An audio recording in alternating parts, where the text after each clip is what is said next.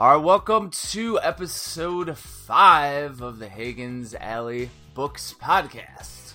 Uh, we're going to be shooting the shit here and actually have on another guest this week, which is going to be some fun stuff.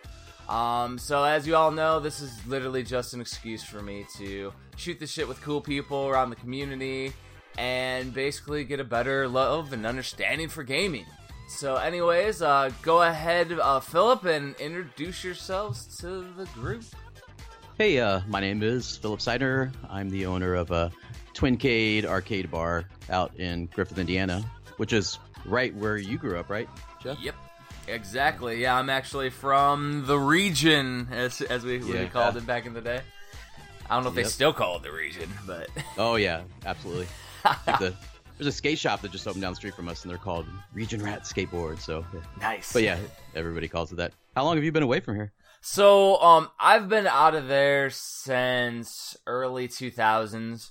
I want to say like after high school, went away to college, and then um, after college moved out because my my dad's insane, so I had to I moved out immediately. Yeah, I think I met him at Twincade. I believe it. Probably lots of him. Uh, yeah. He's he's my dad is literally a Northwest Indiana stereotype. Like Oh, he yeah. is. Like if you see a stereotype of an old man in the Midwest, that's my dad. Like Oh yeah. classic baby boomer, just angry at everything. Yeah, yeah. I got some crazy ass stories about that old man. He's he's a classic, an American original. Um. I'd love love to hear him. Oh yeah. So you're up in Griffith. I was actually fr I'm from Cedar Lake, Indiana. So it's like the last cornfield or the last town before the cornfields.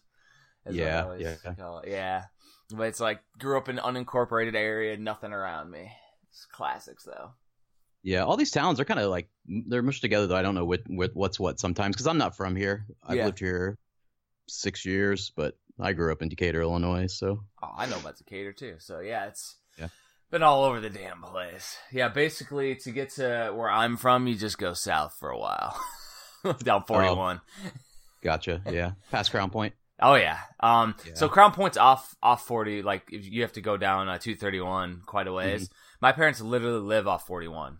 So Oh, you just keep Yeah. going south a little bit further. Not much further past the 231 road, but yeah, I mean, because technically, if you take 41 for the listeners, if you take 41 south from from Griffith, which is he's up near like Lake Michigan almost, if you just go south, you can get to Florida. So, Oh, nice. Yeah, so you can go all the way to Florida. So that sucker goes far, but like really, really quick in Indiana, it just turns into straight up cornfields and like farmland. yeah, yeah, yeah, for sure. So, so those that have listened though, and we talk on VGBS, like probably around season one, we talked about these flea market finds and stuff. Actually, a little bit pat- south, there's there's still a flea market down there, Uncle John's Flea Market. Oh yeah, that uh that guy Phil has that store there. It's it's he's a good guy. Yeah, there's. Uh, I forgot the name of his store. Uh, um, I'm trying to think because yeah, there, there was like a, a duo of guys that used to run it, and now it's just the one guy, which I'm assuming is Phil. Um, yeah, John. I think John used to. This guy named John Loitz used to run it with him. If you know him, he's a cool guy too. Yeah, they were they were always really awesome. I remember they had a bunch Yeah. of boxed TurboGrafx uh, CD games that I picked. I picked up a couple of those. Um, that's actually where the Final Zone Two, uh, season one episode of VGBS started. Was I got the boxed copy of Final Zone Two from that little booth at the flea market. Yeah. Oh, it's it's called Gaming Outpost. is what it Yeah. Gaming Outpost, exactly. Yeah, it was like classics.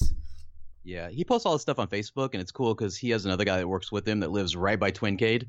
And that place is kind of far from me. It's like 45 minutes. So Mhm. I'll cruise Facebook every week, and there's always something on there. I'm like, dude, can you bring that to Twincade for me? So I usually get a I usually get a delivery from there like every weekend. But That's pretty awesome, actually. Yeah. Yeah, I also um back in the day I got the I don't know if he still has them there or not, but I got a bunch of the Mario and Nintendo statues from them. oh, oh, like those full, like those three and a half foot or four foot Mhm. statues. Was it those? those Yeah, type? the ones that Oh, had yeah. like the high score you could write in, and they had like the little red backing with red brick Nice. um to them. And I remember they had them, and they like I think the one guy's mom also had a booth there, and she had them all in her like little toy section. And I'm like, well, how much are these? And then I got her to go down to like really cheap a piece, whatever it was. It was really like half or a quarter of what she was asking. And I got a bunch of the cool ones, and I still left some, but they were like boxed. oh wow, nice. Yeah, so I got them all boxed. Yeah, I know his mom's still there too. Because the last time I actually went in there, I took my son, and he was like, "Do you have Nerf guns?" and he was like, "My mom does." So Nerf guns. she's still there too. Never seen Yeah. so many Nerf guns. Yeah. Yeah, it's like that. That's the classicness of um that area is the the two flea markets back to back. So you have that flea market which is Uncle John's, and there's like a Mhm. barn and field, and that's where our one classic guy that like when we were growing up who had all of the old um imports there. Oh wow, yeah. We called him Mighty Mo because he kind of talked like "Mighty, mighty, mighty, mighty, mighty." that's how he talked. and like like Skeletor. like like a, a combination of Skeletor and Boomhauer. Like like it was crazy. And like he had everything though. Like we picked up so many like awesome treats there. I mean, Well, I, he- I want to say Kyle got a Keltron from him. Is he gone now? I never heard of that. So Oh, he's probably been gone for Yeah. 15, 20 years. there's a uh, flea market in Gary that has two game stores. They're they're pretty good. They have game stores at the one in Gary, Indiana now. Yeah, yeah, two different two different stores there. Because that one was like, it's kind of has, does it have an outdoor aspect and then it's like inside of like Yeah. almost a mall type deal? Yeah, yeah. Does it looks like a little mini mall? Mhm. Exactly. Yeah. That's when I do that classic uh, Northwest Indiana. The um, it's like a mini mall. That old. There's like an old um, Oh, Commercial. or something. Yeah. Oh, yeah. Yeah. it's like a rap that a guy does. yeah. My wife would probably know it. She's from here. yeah, there you go. That's just like classicness that I was. So many little Yeah. flea markets. So one thing I'm I'm trying to do now is because I move all over the place, and right now I'm currently in Texas. And if anybody's ever watched YouTube and retro gaming, you know that the Game Chasers are out here in Texas, and I am out literally in the middle of nowhere, so I have not had an opportunity to hit up anything aside for like um, not flea not flea markets, but more like yard sales out here. Yeah. Yeah, so like my wife found a, which is crazy. It's like a Magic Knight Rayearth like doll from Sega, like Japanese doll. She found it at Oh, a nice. yard sale. It's like it's pretty damn expensive online, which is crazy. But it's like, Yeah. well, I'm not selling it. Like I posted in the Sega Saturn. Everyone's like, "How much?" And I'm like, uh, "I do trades. What, what do you got? Got some cool stuff?" Yeah, yeah. I don't sell shit. so the thing I try to tell people is like the only thing that I sell is my own creations. So Like other than that, I don't. Yeah, yeah. I hoard and collect. Yeah, I don't ever I don't ever seem to end up with doubles of everything. It's weird, but I don't know. well, it's like I don't go out looking for anything and everything video games. There was a time Yeah. when I would just pick up everything and it was ridiculous.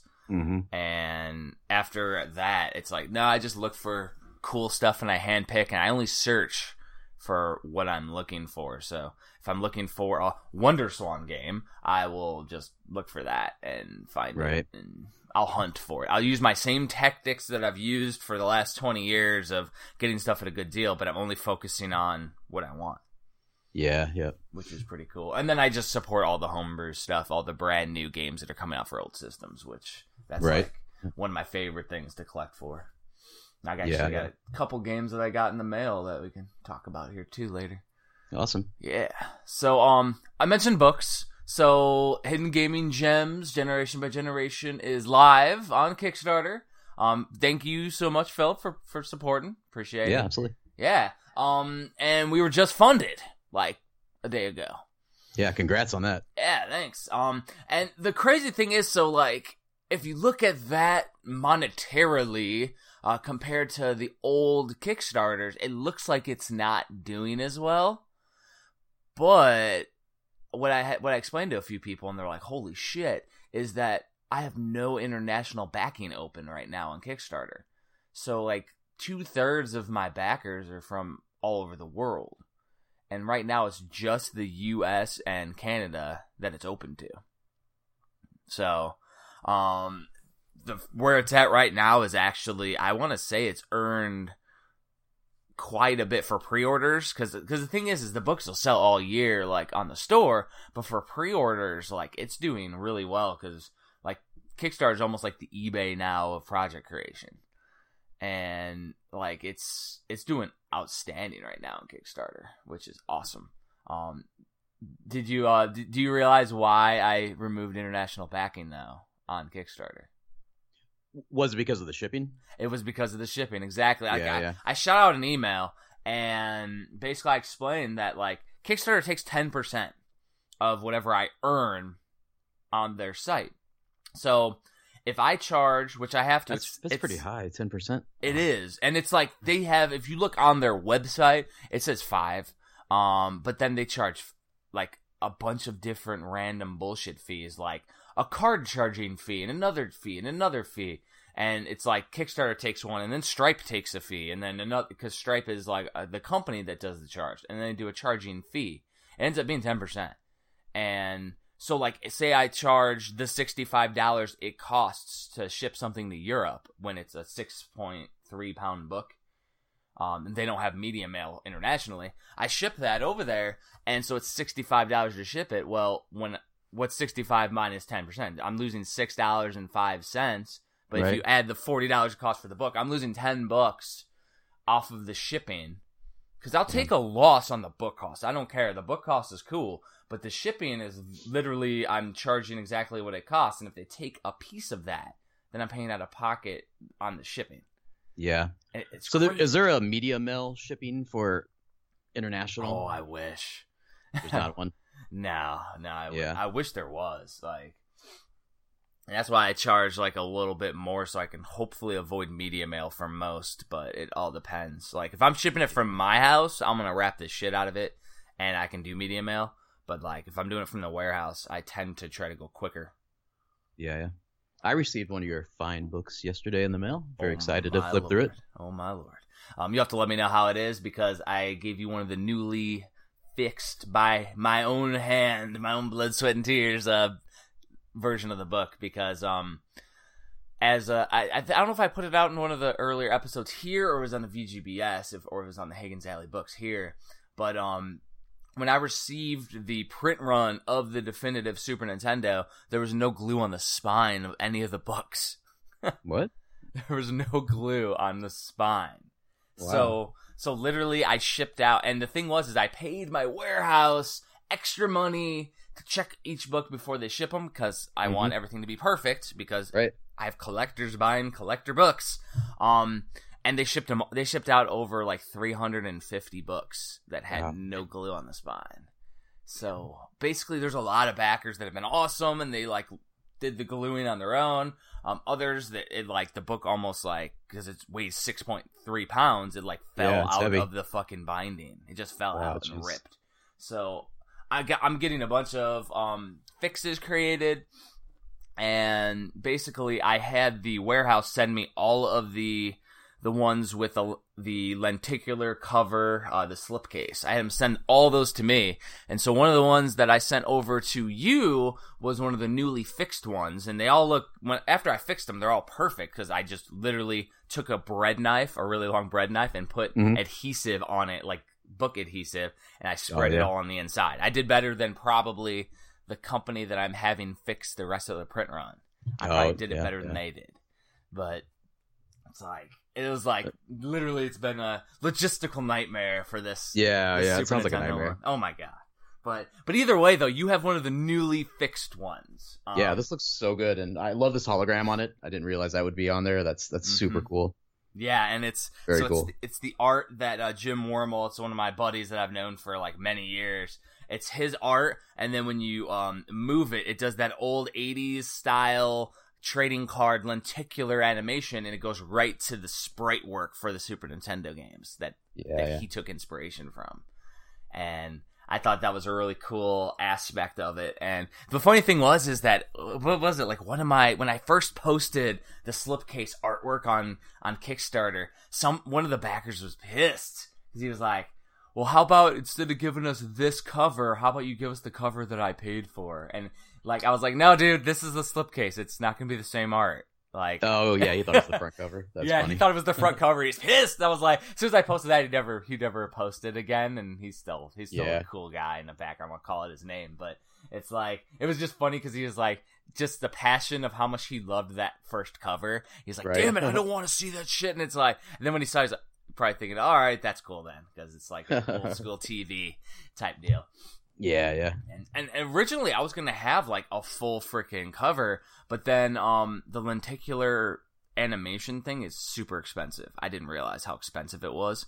Oh, so that little ass bit that I did was what I had budgeted. That was what ended up I ended up budgeting for. And if I went full, it would have been more than the book run just to do the lenticular. Oh, for the full size of the book. The yeah, full size slip. of the slip on the Yeah. front. Yeah, that was the idea. I was gonna do the full slit on the front, which would have looked Right. cool. I think this turned out amazing though. Yeah, So- I like the TV idea. It was cool. I just get creative really at that good. point when I when I come up with any kind of roadblock, I just let creativity shine and do some Oh, yeah. cool shit with it. And so, like with the hidden gaming gems, um, I want to do another slipcase. I'm doing another slipcase, but if I hit a crazy stretch goal, then I'll have enough to do lenticular on it too. So basically, we'll see if we hit it. Um, there's a huge surge near the end of every Kickstarter because, like, you if you go on the Kickstarter page, there's Mhm. like a little remind me button, and at 72 hours out, it shoots out reminders to everybody Oh, who yeah, clicked that, yeah. and it's like it's a big influx. Um, and then the other thing is, I mentioned there's no international ship or no international backers. I shot out an email to everybody except for the Kickstarter backers of the new one, but then I posted in an update that I have a link to my store that's um, a pre-order link for the book. And so I have international backing there, so people can pay the sixty-five bucks if they want to get it to them. Because I've had like I want to say I have close to like three dozen people emailing me already. Like immediately within the first week, they're like, "Hey, I want to support." like I can't. Yeah, yeah. And and that pre-order link though is also for people who don't like Kickstarter. Because there's a lot of people that just don't want to use Kickstarter. So it's just another. It's just my bookstore. You could literally just pre-order the book. oh, right. Yeah. So then what I'm doing is, is I'm gonna manually take that and I'm gonna put it in a spreadsheet, and so that way I could figure out how much minus shipping, how much we've all earned, and I might just use the shipping too, just because that's what Kickstarter does. And then I'm I'm going to after the Kickstarter, I'm going to add that amount to the Kickstarter amount and see if we hit any stretch goals, because I figure that'll be more fun that way Yeah. because um, if we hit, I think it's uh, double the funding, maybe a little bit more. I think I, maybe I put it at fifteen. Then I'm going to add an arcade section to the book, which literally there's already a couple arcade games in the book, um, but they're just in the generation that they were released during. So Gotcha. if it was like Mortal Kombat, which isn't a hidden hidden, it's not hidden at all. But if it was Mortal Kombat, it would be in with the Super Nintendo, Sega Genesis generation. That Oh, gotcha. Yeah, yeah, yeah. yeah. Absolutely. That'd be like the fourth generation. Um, Yeah. yeah. so it's really interesting too. Um, the other thing that's interesting is um, pop culture. Uh, they tend to follow like stuff that's going on a little clo- more closely than I've realized. um, nobody really has used the term generations like candidly like I have since I've been, you know, promoting and talking about this book. And Mhm. I saw Kotaku talking about generations on a, a game that I just featured on on uh, Instagram, and it was uh, StarTropics. They just did a StarTropics unboxing video. Oh, really? And it was Yeah, Chris, wow. it was Chris Kohler, and I've met Chris Kohler. He um is a polarizing individual. It's very interesting. Um, never didn't get to have a beer with him or anything. He was just at his little booth at Portland a couple years ago, PRGE, and like I was like, "Hey, dude, let me know if you want to do any kind of like collaboration." He's like, "No, I'm good, man." I'm like, Oh, yeah. "Okay, okay." That's how I do though. I'm like, Straight up no. he's just like i'm just like okay man cool and i just like went see but Yeah. like yeah he ended up um doing star tropics right after i was talking about star tropics it was interesting i was like okay and then he started talking about how that's part of the third gaming generation and all that and i'm like hmm Yeah, yeah. hopefully it catches fire. That's awesome. Mhm. I always think that's interesting, and it's like um with one of my previous books, there was a certain big YouTuber that did a a book very similar to mine, and everybody asks me, they're like, Oh, you know, that's actually how I discovered your books. See, so that's exactly it, and that's what I tell everybody when, I, when I'm at conventions. They're like, "Are you mad that he did a book?" And I'm like, No, why would I be mad? Number one, there's more cool shit out there for everybody to buy. And number Yep. two, he literally brought 10 times the amount of people that are now interested in gaming books. And I'm Oh, yeah. like, I don't just have one book. I have 10 now. This is, this Hidden Gaming Gems is my 10th book. I'm like, I'm abs- I, actually, I'm like, it's the opposite. I'm happy that he ended up doing something really awesome. Yeah, yeah. I mean, I I was I was looking somewhere for his book, and yours came up. You know, and I was like, whoa, that that's awesome. And then, you know, this led to that, and I heard all about you. So yeah. definitely, definitely puts eyes in your direction. Well, and that's just it. And then like the thing is, is that his book, um, ended up he ended up doing his differently than mine. Mine was Uh-huh. more collector based. Um, and it actually caused me to raise the bar on subsequent releases because Oh yeah, I'm yeah. like, oh, well, his paper quality. How did he do that? So I started looking into stuff because like his paper quality was a little glossier than mine, and I thought I was paying for glossy paper, and it wasn't. Stuff Oh, like yeah. that because I wanted like my quality was supposed to be the same. So then I ended up um, after a few book releases. I want to say, let me see, the first version of the complete SNES um, was when I really realized that they weren't giving me the gloss. So so like the complete NES, the 90, 91, and then the first Super Nintendo book and the Super Nintendo Compendium were all done with the old printing company. And they just weren't as glossy as the book that you now have in your hands is. Yeah, which yeah. It's night and day. It's like if you take the original complete SNES and then the definitive, you know, minus the 130 extra pages of Super Famicom games, which I love doing that fucking section. That's so fun. Mhm. Um, but minus that, like you'll just you just be able to night and day see the the shininess, and not only that, but because of whatever paper the old printing company was using, it was soaking up the ink and making everything dark. So now everything is bright and crisp, and all the HD imagery like looks better. It's like it's it's ridiculous how much one little subtle change, you know, modifies yeah. the whole print run. It's it's insane, man. yeah. Well, this one, this one looks so good. Looks great.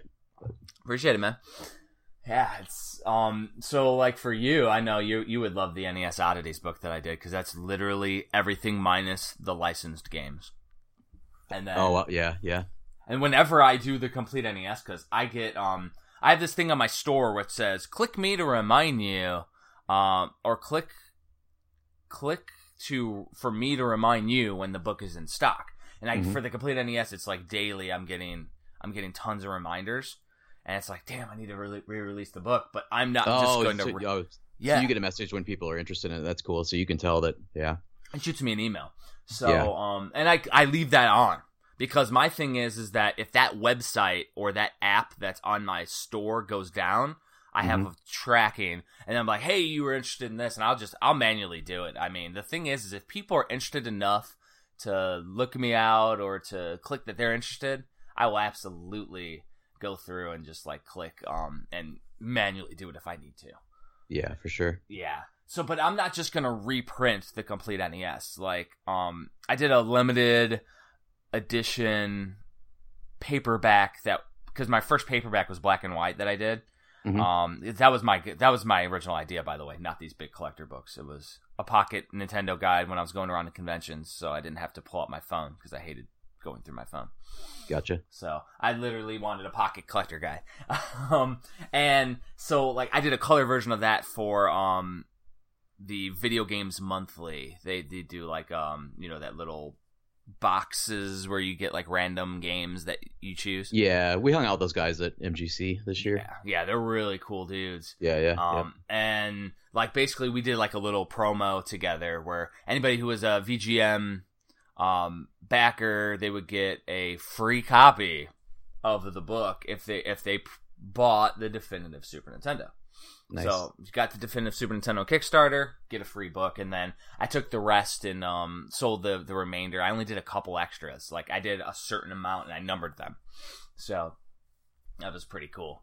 Um, and so like, but if I redo this Nintendo book, like we're talking, I'm gonna do it in the new quality. I'm probably it's probably gonna be closer because right now it's maybe 300 pages. It might be closer to 500 because I'll end up doing instead of three games per page, I'll do two games per page because it's just the licensed games. So Oh, yeah, yeah. there's a lot more Um, a lot more real estate. The only thing is, if I do two games per page, it looks very similar to a certain NES guidebook. Oh yeah, yeah.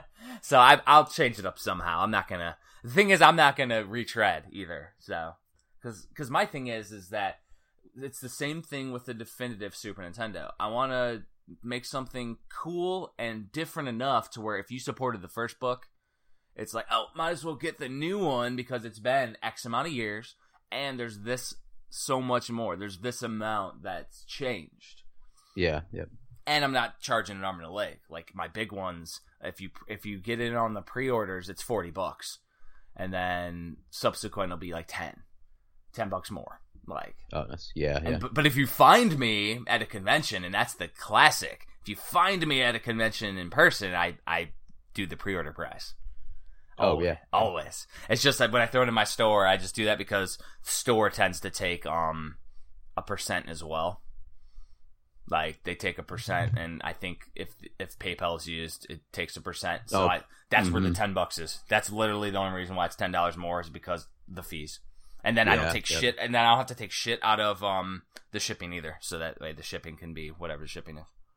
Yeah, I wish I would have came to your booth at MGC and cleaned house over there. That would have, would have been the way to go. here was the thing where you, you'll be kicking yourself now is that um Dan Dan Lucien who runs Midwest Gaming Classic Mhm. him and I had a, a pretty cool relationship where I was I was with his merch table this year two years ago I was with his merch table too right when I only had the complete NES and I think I might have had 1990 Culture Chronicles at the time and he ended up buying all I was in a terrible spot. Like it was back when they had a tent out there Yeah, um, yeah. at the old place and I was in the entranceway and people were like walking by to get to the cellar tent and so like hardly anybody Yeah. even knew I was there. I didn't have any banners like I have now or nothing to identify myself. So it was weird. And the people that found me got a book, but I had probably a couple extra boxes, the complete NES books, my original print run too. And he bought them all for me uh, just to support. And so he brought the extras that he had storage to oh, brought him back. this year. Yeah, And yeah, they sold the fuck out. yeah. You had, a, yeah, you had a way more prominent location this year because I know exactly where you were the year before by you talking about it, where you walk in that and all was the shirts are there. two And years ago. Last year, I was with um Overdrive Reality, the guys from Northwest Indiana. I was with Oh, yeah. I was with them right by the bar. I sold out like the first night. oh, nice. I'm good friends with all those guys. Yeah, those guys are pretty cool. Um, they do they do events in our bar. Like they haven't done it in a while, but they used to run trivia in our bar, and it was fucking huge. Like nice. brought in big crowds, and they did it really well. Like you know, they they set up. They always have a real nice setup, and they kind of brought that whole thing into our bar, which was cool. Yeah, and um, they're the the main guy who runs that. Um, he's Matt. yeah, Matt. He works with uh, Monster Jam. He has so much energy.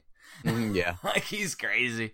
So yeah. He does like big stadium shows or something, like in front of like twenty thousand people. Yeah. monster truck stuff. But yeah, it's really cool. So before I get off track, you mentioned Twin Twincade. We need to go into all about you. We've been talking about the book. We went off track, which is awesome. It's cool. Um, let's talk about uh, where you come from, what gets you going. I know you have more than just Twincade going on too, so I Oh, want to yeah. talk about it all.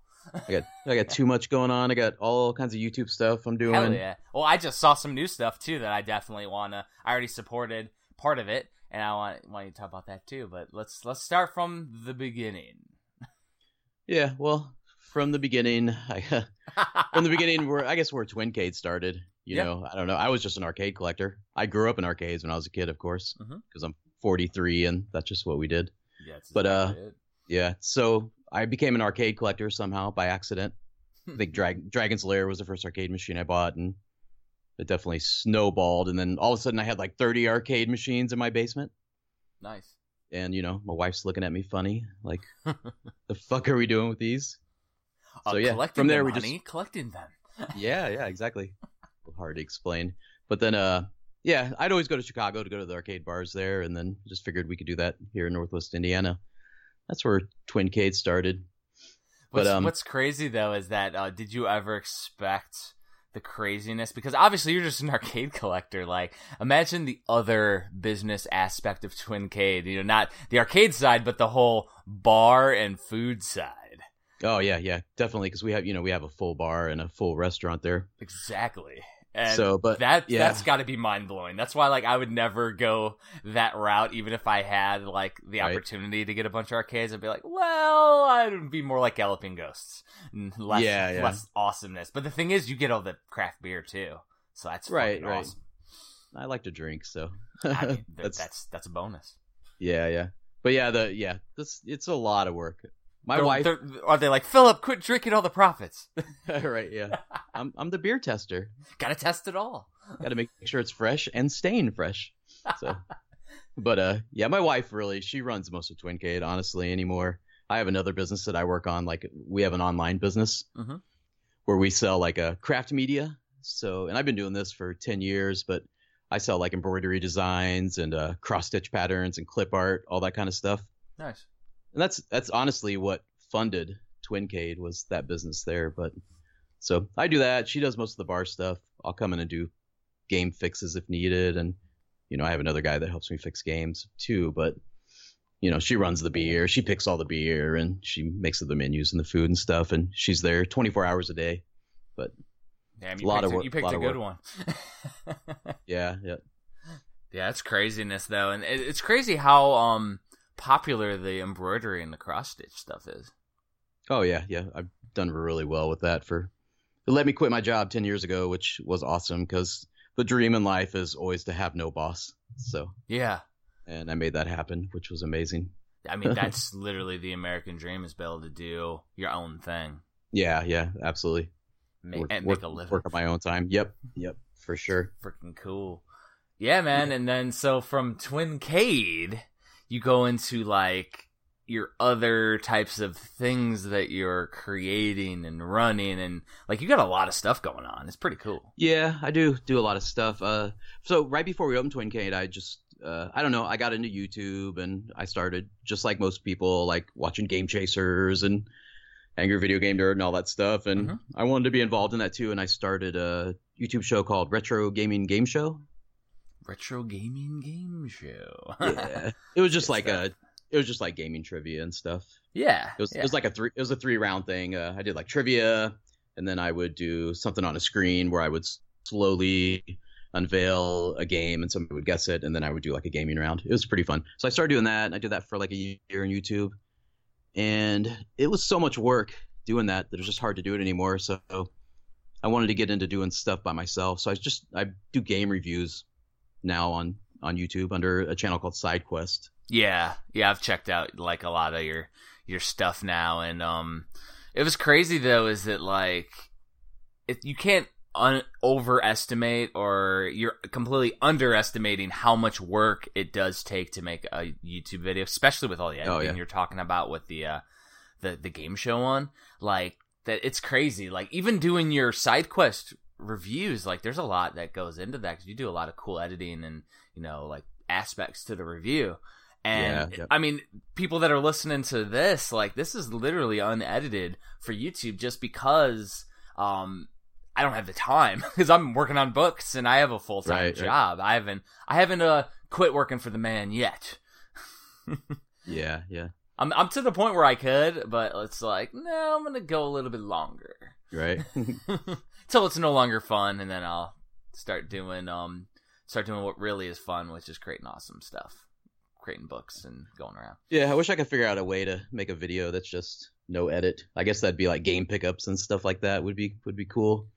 Well, the That's hard part is, um, no, like the nonstop movement during while you're on a camera. Oh yeah, yeah. I could I wouldn't be able to do that. So Because cause here, if we stop talking for a second, that's just a pause. But on Right. video, you look awkward as shit because you're sitting there like looking around, or you know what I mean. Like you have to be engaged the whole time. You almost have to like have a script memorized, which then takes away a lot of the fun, a lot of the organicness. yeah, all my reviews I do are scripted, so it's like that. I don't have to worry about that. I I don't think I could be the type of person that could just sit there and talk for ten minutes, you know, about my game pickups. And I think those people that can do that's amazing. But hmm I don't think I don't think I'm really one of them.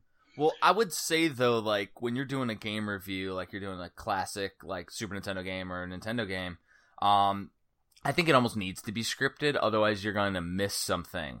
Whereas absolutely. if, if you're doing like a like you see all the YouTube channels that do all the news and the hot stuff, that's Mhm. easier to spitball because there's no um references that you need to do, quote unquote. Like you don't have to hit bullet points. You're literally just talking about what is going on, your thoughts on it, what drives you, and you're not necessarily having to dig into it. And it's the same Yeah, thing. It's why top tens are popular too, because a top ten, you have ten games you can do. You can shoot the shit about. You don't have to hit every nuance.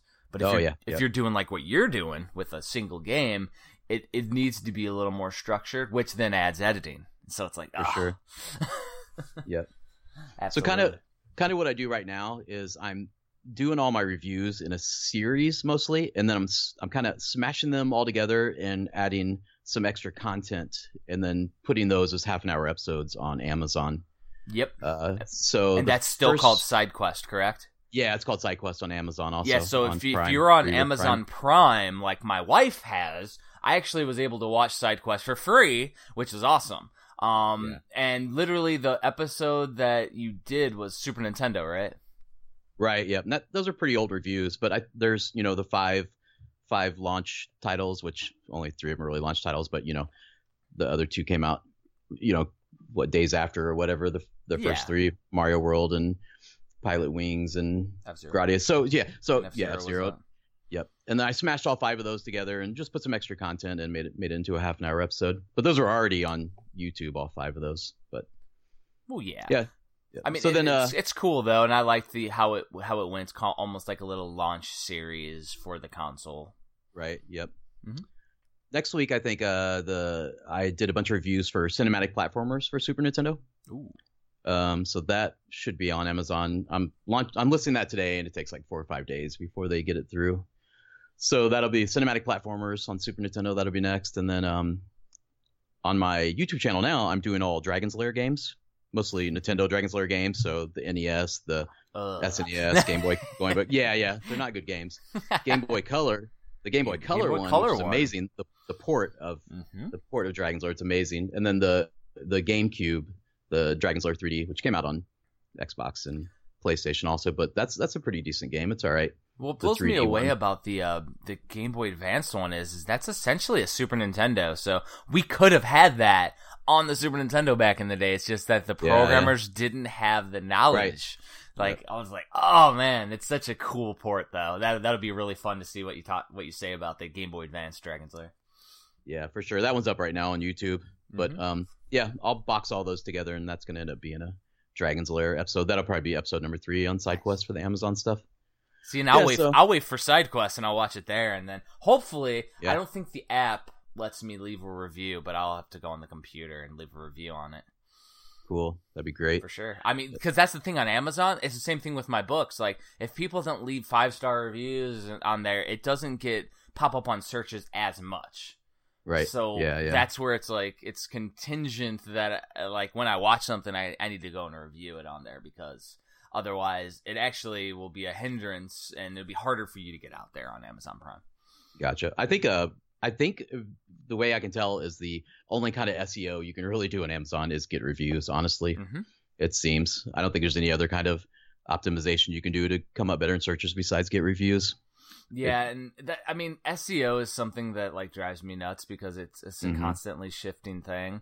Yeah. And if you want to do what you want to do, like retro stuff, on YouTube you're gonna flounder because right now on YouTube, Yeah, yeah. like the SEO is completely towards new stuff, and it's YouTube that's marketing it that way because they get funding from companies to promote the new games, and that's why like those review shows are doing much better than the classics. Like my um, Mhm. there, there's guys that have the same amount, hundred thousand plus subscribers, and like there's the guys who do the news, and they're getting like tons. They're getting like a couple grand a month versus Yeah, my buddy Gamester81 who has the same amount of ones, but he covers what he wants, and he gets like hundreds instead of thousands. Yeah. Yeah. Like, and he has the same exact amount over 100,000 subscribers. And if you look on all those little analytic websites, it's like, why is his like this to this? And I'm pretty sure it's because YouTube is not pushing him because he doesn't do what they want him to do, Yeah. which yep. is fucked up. yeah. You gotta you gotta do like hot news to be yeah. or Switch games or brand new games or whatever. But So, so you going to Amazon Prime is awesome because then it's like number one, if people want to support you, they can directly support you right there. Yeah, absolutely. That's awesome. Like to me, Yeah, because I mean, on on YouTube, I have a whopping like 90 subscribers, if even, maybe 87. But and anybody who's listening, if you go to his YouTube channel, either of them, because he's probably going to talk about the other one too here shortly. Yeah. Um, either of them, the the freaking cinematography is on a professional level. Like it looks at the top of any show you could watch on YouTube, let or even beyond YouTube. It looks good. Like it- Awesome, thank you. You know what the fuck you're doing. It's good. It's awesome.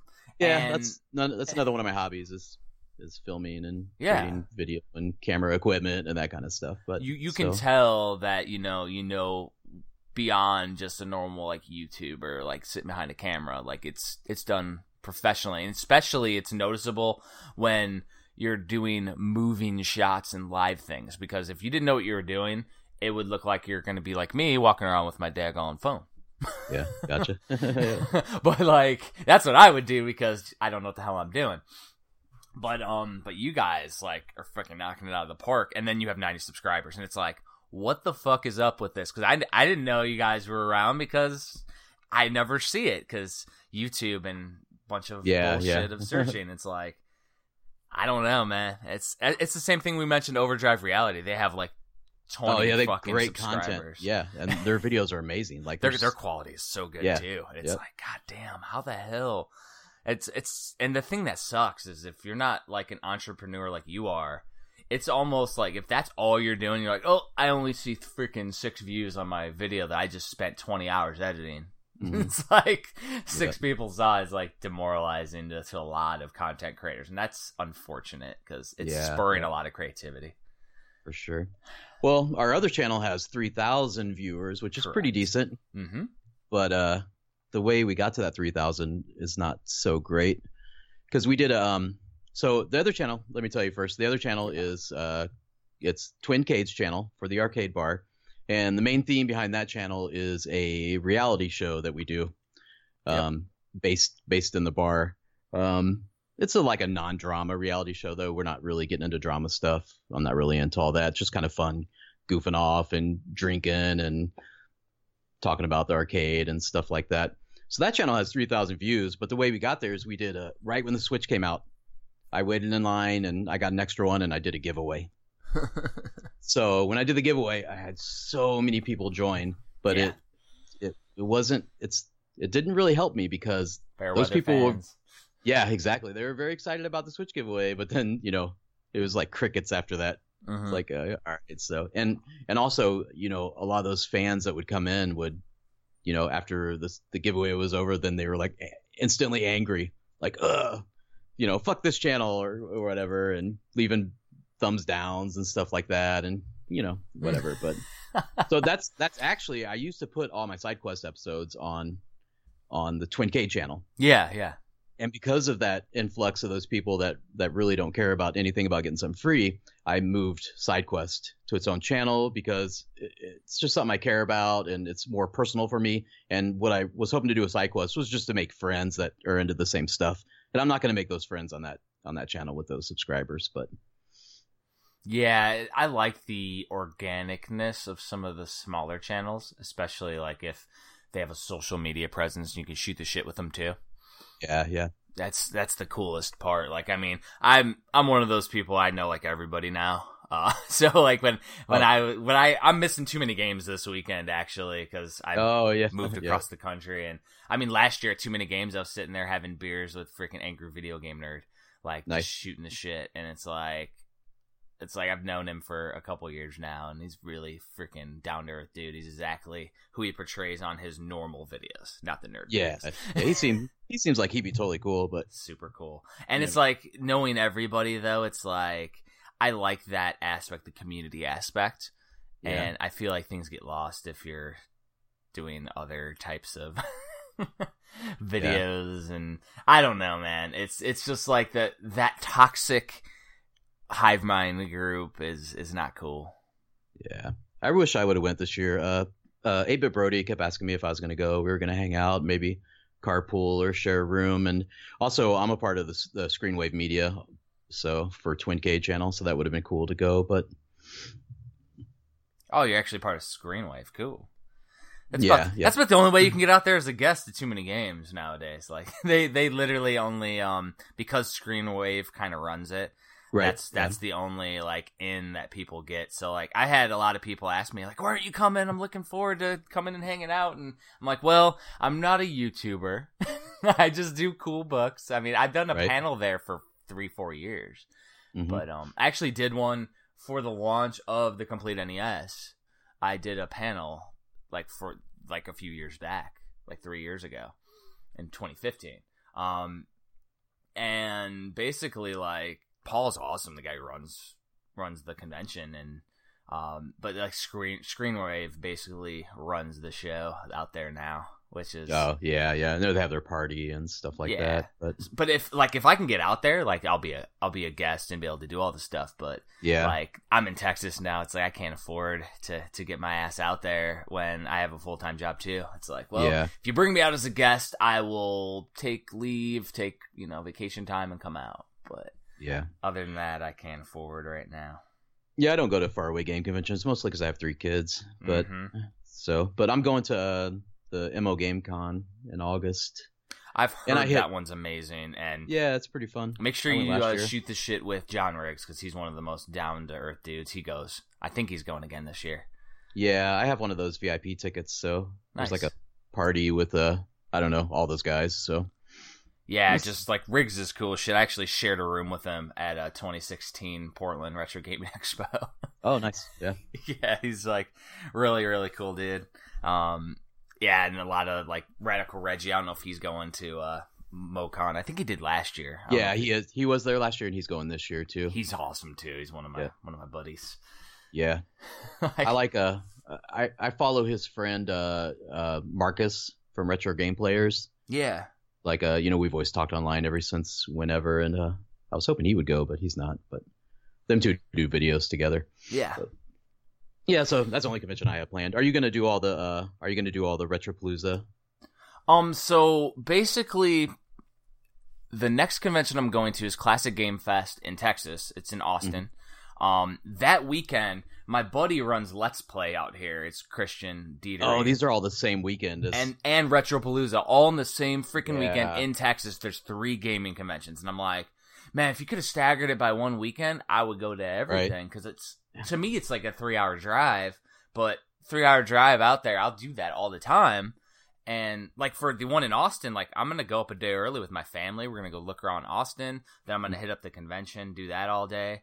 Um, and then at nights I'm gonna do family stuff yeah, yeah, like so but it's like i would happily support um the only other two conventions i have planned is i mentioned gamester his convention is game on in phoenix oh right. um, Uh-huh. that's like two weeks one or two weeks after um the classic game fest in austin which is the end of july and then um portland i'm gonna go to again this year in october portland Nice. is Oh. fucking amazing yeah, I would love to go to that. that's an That's in October? that's in october Man, I might have to look at that. That'd be Yeah. so fun. Yeah, I, I missed it last year because I was doing training for my my job, and I was like, I actually had to miss five conventions last year because of the training for my job. I was pretty oh, disappointed. So many on the East Coast. There's so many amazing conventions, and all the guys that run the conventions are awesome. Like, it's just I was disappointed that I couldn't support a lot of them, and it was yeah. I got an, I got another one that invited me out. Uh, I don't know if you heard of Emerald Coast Con. No, I haven't. It's out in Fort Walton Beach, Florida. So you know Mhm. that'd be it's an amazing one. I went to it a couple years ago, and um, yeah, it was really really cool. Really small though, um, but I think it's a, it's now owned by like a, just a collector, a, a pretty cool dude in the community. Um, because it was like this company ran it, Oh yeah. which was weird. It was a weird Yeah, yeah. convention. I think like at now that the collector runs it, I think it's going to be a rad one. But I don't know if I can get out there because of the timing. I think it's in like November ish. Yeah, yeah. And that's going to be tough because I'm trying to get up to uh, Northwest Indiana uh, to get to a certain arcade bar called Twincade. Absolutely. Yeah. I, I I mean, Yeah. honestly, like my wife um, wants to go during Thanksgiving to visit family. So Yeah. I'm gonna try to take like a week or so and get out there. Whether we're gonna fly or drive, I don't know. Yeah, if you could do an appearance, that'd be amazing. I'd really like to know know you know three weeks, a month in advance, so I can really promote it and Mhm. get people out. And maybe you could do a book signing and try to sell some books if you have any stock at the time, hopefully. But Oh, yeah. I mean, I have some extra stock of my oddities and my um Nintendo Compendium and the Super Nintendo book because the company actually reprinted every the entire print run again. awesome. Yeah, yeah. Because because of the the error they The- The glue stuff. Yeah. So I I'm paying to fix it, the print run, but then they're doing a whole double the print run. So I'm at a lot, which is cool. Um. And that if you come out, that also gives me content for the Twincade reality show Oh, we Which- can do some crazy shit. For sure. awesome. though. and you can find that on Amazon too. I don't know if I mentioned that. Twincade. You, you on- did you did not. It's it yeah. Yeah. It's all season one, correct? Yeah, well, it's going up. They have this, uh, you know, they have like a four or five day wait, Mhm. so it, it should be up there by by next week or whatever. All season one, and then we have two episodes from season two that are going up, and the last one is the our footage from the Midwest Gaming Classic this year, which is really you know twenty minutes of us drinking and being wasted, but I mean, that's all I did at Midwest Gaming Classic. Is yeah, fun. yeah, that's my that's my favorite thing That's about why it. you could. but- That's why you couldn't find me. It's either I'm talking to people at my table or I'm out drinking somewhere. I don't know. Oh, yeah. Yeah. Yeah, your your table was packed when I tried to come talk to you. I didn't couldn't really get a in to come talk to you, but uh, yeah.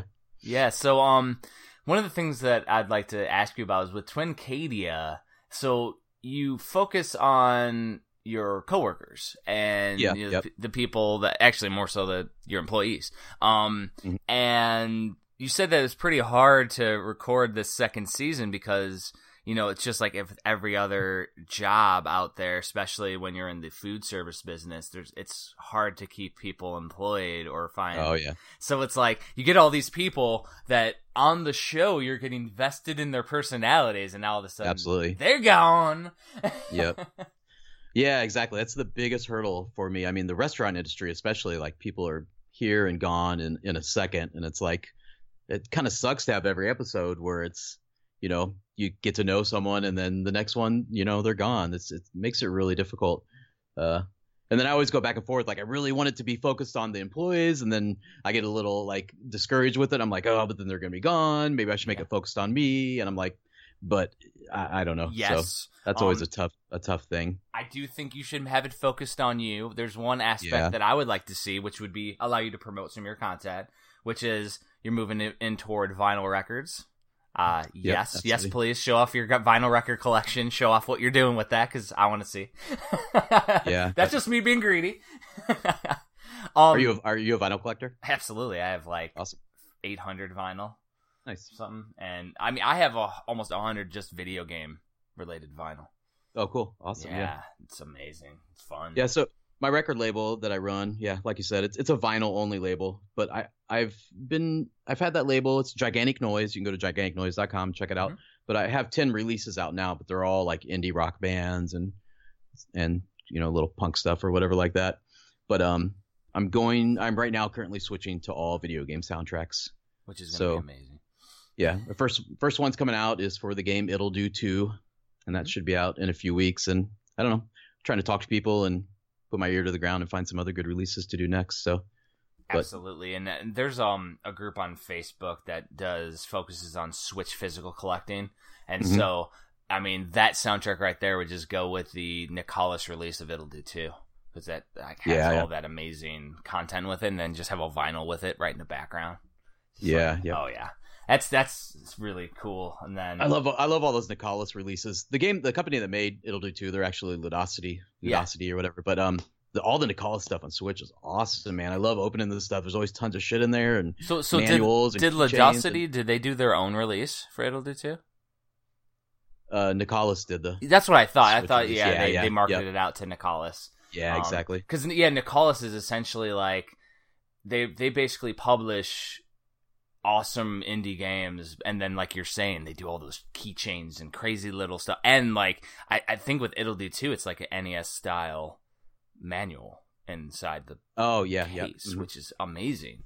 It's just like they're they're basically just catering to us, like who love retro Yeah, yeah. games, and it's like, ah, that's. I mean, if if I'm collecting everything of one thing on the Switch, it would be all the Nicalis releases. Right. Yeah. Yep. I think what they do. What else they do? Cave Story, maybe. I think they did the Cave Story release. Tiny Barbarian DX. Yeah, definitely that one. Mm-hmm. Yeah, but everything when you open it, just shit's just falling out everywhere, and it's great. It's amazing. Did they do the um not, not not Super Meat Boy, but the the world is the end is nigh? I think they did that one too, and it came with like a little squishy inside of it, like a little Oh because you yeah, play as a little black blob, and I'm pretty sure it came with like a little piece of like rubber guy or something. yeah, nice. Super freaking cool. Um, so before I get off topic with Twincadia, do you have any like bar regulars that are crazy asses? Um, yeah, we have um some people. I mean, we have people that we, you know, the cool thing is we have a lot of people that are that are good high scorers come in, and they're kind of regulars So and come stay on the games for a long time. But that might be a, a way to like if any of them are like a personality, you could talk with the high score runners or yeah, the, yeah, or the crazy ass bar goers that just like love video games. Because Yeah, if you think a- if you think about it, like number one, it would give them an opportunity to talk retro, and number Mhm. two is they come they they would come by to buy more beer because they want to. oh yeah. Absolutely. it's a win win. Like- I think the other day we had um this guy. I think his name's Mark Schultz oh yeah, I know Uh, Mark. for the Galaga. Yeah, He like did kill screen on our Galaga, so I, I talked to him, and we're gonna do some stuff, get him on the show, and I think that'd be good Actually, I content for. I have a pretty cool story about Mark that he doesn't even know about, which is awesome. Oh, So I met Mark um at was it Arcade and Video Game Room Expo, which in 2016 was a one-off ran by the Pinball Expo guys. That was an arcade one that completely flopped, and there was probably like 30 people that showed up to the convention in Chicago. Oh, jeez, what? Like- yeah, Yeah, but it was but it was fun. I was with Walter Day and Billy Mitchell at Oh, at a table. I shared a table with them and everything. Like it was a really cool convention, and the guys that run it are awesome and professional as shit. But it was like they just didn't know how to market arcades and video games. yeah. Um, but I met Mark there, and he was really cool, dude. Really respectful. Like loves you know my loved my books and all that stuff, and it was crazy because. So t- I talked with Mark. We played some arcade games. I probably played Galaga, I think. Um, later on, he's actually he moved to or is from where I was out uh, near my wife's hometown in South Bend, Mishawaka, Indiana. Mm, yeah. Amish, And Amish yeah. country. yeah, a little bit of Amish country, but Notre Dame's out there too. Oh yeah. Um, and so I know a lot of people out there, and one of my buddies was on a hiring committee for Notre Dame and goes, Hey, do you know this Mark Schultz guy? Like, I looked on your Facebook and you got, he's your friend on Facebook. And I'm like, so basically he was doing a job interview with Notre Dame. And I just said, I was like, oh yeah, I saw him at this uh, game convention. Really nice guy, completely genuine, blah, blah, blah. He ended up getting hired at Notre Dame. Oh, nice. Pretty awesome. I was like, hell yeah. Yeah, he doesn't even know that uh, th- that the hire actually contacted me. Actually, he's a pretty good friend of mine. And like, I was nice. like, yeah, it was like a little thing with Mark. Like, it's. And then after that, he kind of exploded onto the Galaga scene. And Oh, yeah, he yeah. scores really well and like winning tournaments and stuff. So I was Mhm. like, wow, he's actually super, super talented on that shit too. Yeah, I would love to have more, more people like that in the show. That'd be amazing. But um, yeah, we'll see. I think that might be a way. That way, you can still do your employees that are, you know, crazy. Um, yeah. Yep. Allow you to talk more about retro, like projects that you're doing, and Right. then when like people like myself come in town, there's that. When you have like guys like um Dirty Donnie, I know you know him. Um, yeah, he's he's gonna be stopping by in the next couple of months. There's there's an easy episode for you. I mean, Yeah. it's just like when anybody comes and stops by, you got easy episodes, and Yeah, yeah. I have a hard time pulling a full episode out of like one event. It sucks. Like I- I'll watch like a Game Chaser Chasers episode, and they'll they'll go to one garage sale and they got a whole episode out of Mm-hmm. one garage sale, and I'm like, how the fuck? But uh, yeah, it's really Well, difficult for me to pull up. I think what we'll off, have but- to do then is when I when I come in town, we'll have to do an adventure somewhere. Go around to Oh, yeah. some old school game stores. Uh, we sure. can film it. We'll go to some old like maybe go to the freaking Uncle John's. It'll be Yeah, yeah, go to Phil's place. It- It'll be November though. It'll be cold. Oh yeah, But yeah. but Yeah. we'll figure out something like that. Maybe we'll go to Phil's or that other guy that lives in Griffith. Go to his house and go through his games, like Right, record yeah. it. Um, but then we got to talk about it afterward. That's kind of how. That's kind of that format, and it's what you. It's what you all do too. but Mhm. it's making an extra little adventure out of it. So Yeah, yeah, it's hard to find. It's hard to find filming help around here. I'm sure it's hard to find filming help anywhere. probably. But uh, we we've tried a lot around here to where I mean we we would have liked it to where we could have had the ca- cameras rolling like 24 hours a day in the bar. That'd be amazing. Mhm. But uh, you know, during all open So, hours. But at Mo Game Con that you're going to, um, I don't know her, but she's another part of the Metal Jesus Rocks crew, it's Kinsey. oh yeah, hmm And then there's another female, a newer female that Kelsey. Kelsey. Uh, Kelsey's boyfriend. Um, I saw it on Oh, their E3 video. He has this camera thing with a battery pack. You get you need oh to yeah, figure out how yeah, they I do watched that. that. video too. Yeah, You need to figure out how they do that because right. that if he can run eight hours of content, like you could literally start recording con have have like a guy at Twincade recording events, and then you Yeah. could pick that out for Twincadia too. The hard thing is is audio in the bar 'cause it's oh, so yes. noisy. So it's like I could get I could probably set up cameras, you know, three or four cameras around, you know, one at the bar and you know, one facing the arcade and stuff, but I could never get good audio like anywhere. So You would That's have to why- find like you'd have to put like microphones some in like places in the bar, like Yeah. specific like non, like put muting around it or some shit. I don't know. or like I don't know, all the bartenders would have to wear like lavaliers or whatever mics and stuff like that. But that's kind of the reason that that the interview format works really well for us, where we kind of I like describe describe an event and show footage over it. But Mhm. um, I actually like that. It makes it look like it's a an E show, like a actual Right. like I mean it really like Twincadia does is shot like especially with the format and the the quality of the uh, individual interviews. It looks like every type of reality show that you would you would see. It's Yeah. just as you said, you don't do any kind of setup drama. It's just you just let it unfold. right. Uh, definitely in season two. Some of the first episodes in season one, the quality is so bad to me that it makes me cringe.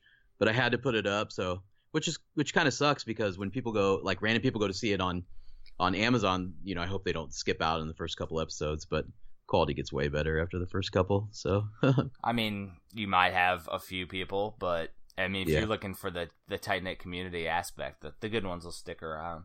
yeah, for sure. That's gonna be it. But yeah, like that's that's gonna be the hardest part, I think, for for you is you focused on the employees, and now Yeah, people move on. People move. Like even if they didn't leave for for bad aspects, like maybe somebody just moved up, moved away or did something else, like and yeah, no longer part of Twincade. Well, now now they're no longer part of this reality show either. hmm I, I mean, I think Twincade's gone through five managers in two years. It's a it's a really stressful place to work. Oh, I can only Like- imagine. I mean, there's, I mean, because you got those three aspects. You got the arcade, you got the the bar, you got the restaurant, and like a general manager has to control all three of those things. And I know it's really difficult, and it's something new for the area, and people, the customers don't know how to react to it, and the staff doesn't know how to react to it. You know, like because when you go to Twincade, what do you do? You know, like do you grab a table? Do you go to an arcade game? Do you lose your table? Do I go to the bar to order because I'm wandering around? Do I sit at my table and wait and not, you know, like people kind of don't know what to do in our in our restaurant, so it makes everything very stressful sometimes. But- Oh, it's craziness though. Yeah, yep, But you got a lot of room over at Twincade too. There's a lot of area space, which is which is nice. yeah, for sure. And we leave it pretty open. Um, just put all all our arcade games along the wall mostly, and have a pretty big open space, so it can be a restaurant also. So speaking of arcades, um, over in Twincade, how do you choose what goes on the floor? Is it just availability, or did you handpick certain titles based on what you like to set high scores on, or do you bring like the classic like games to attract people, like your Ninja Turtles, where I wouldn't put that in my basement because I'm gonna play that once a year, but Mhm, yeah, but like a Galaga or a Pac Man, I I could play because you're always shooting for that high score. Yeah, for sure. I mean, it's a, it's honestly a little of all those things, really. Um, at first, I was really like, I want to curate it just like I want, but then you know, you see those games not performing. Yep. So, like, uh, I I had to have this game Quartet, which nobody really thinks is a good game. That's do a you know- classic. Um, I, I I love that game. Like, I how is it compared to the Sega Master System port of Quartet? Because it's a Sega game. Yeah, yeah, absolutely. Uh, I don't really know. I never think I don't I don't really remember the. I just remember the arcade version more than anything. I only didn't know the, the home port, version, so but- that's the opposite. Oh yeah, yeah. But um, yeah, the arcade game's great, but I'll check out the Sega one and let you know for sure. But yeah, so you, you put that in there, and nobody knew what it was. Yeah, nobody played it. Um, I like that game, Kid Niki. Uh, nobody nobody Mhm. played that, and so I end up always pulling all the games, you know, that I try to curate. It seems like it, but um, so then you know after that I kind of realized I need to have a good mix of different things. So I always keep the classics, Mhm. Donkey Kong, Pac Man, Galaga, all that stuff. People really react well. Like people play the four player Konami games a lot. Of course. Do you have Those are- NBA Jam over there too? I do have NBA Jam that gets to. a lot of play. Yep. We just we just posted up the uh, VGBS NBA Jam episode. It's like, Oh, yeah. I was wondering. I was like, I wonder if you have that up in in Twincade. Yep, got that. The Konami games I have, I have the um, uh, the Turtles, not not in time, but the Turtles arcade and Oh, yeah. uh, Sunset Sunset Riders, X Men, and Simpsons. Uh, those are the That's classics, though. I mean, Sunset Yeah. Riders has only come around like as retro gaming has come in the limelight, but the other 3 Mhm. are like the the classic beat 'em ups that we all played. I mean, if you had a six player Sure. X Men, you'd be right in there. Yeah, I wish I wouldn't have room for that thing. Hell it's so no. massive. It's- Hell it's no, awesome. awesome though. but Sunset Riders is one that I really wanted in the bar before we opened, and That's a so cool I love. I love that game. Yeah. And then uh, the fighting games do really well. oh, of course. Um, gotta- you got your Mortal Kombat's and Mhm. I got um, you know Mortal Kombat 2 and I got uh 4 which really isn't anybody's favorite but people still play it. I have a Street Fighter Third Strike which does really well. nice. It's Have like- you um reached out to the Mortal Kombat guys to see if they'll come do like an appearance over there? Yeah, yeah, Dan- Daniel Pesina came by. I Unfortunately, mean- I was I was out of town that weekend which, which sucked. You just I'm tell Pesina, the- you just tell Pesina bar and he'll. He's Yeah, I just- Yeah, I need to get him to come back so I can actually do some filming and stuff. There's a kid that lives uh, real close to me. His name's uh, Ryan Bush. Do you know about him? He's a he's got a, a Twitch stream called Team Ripset.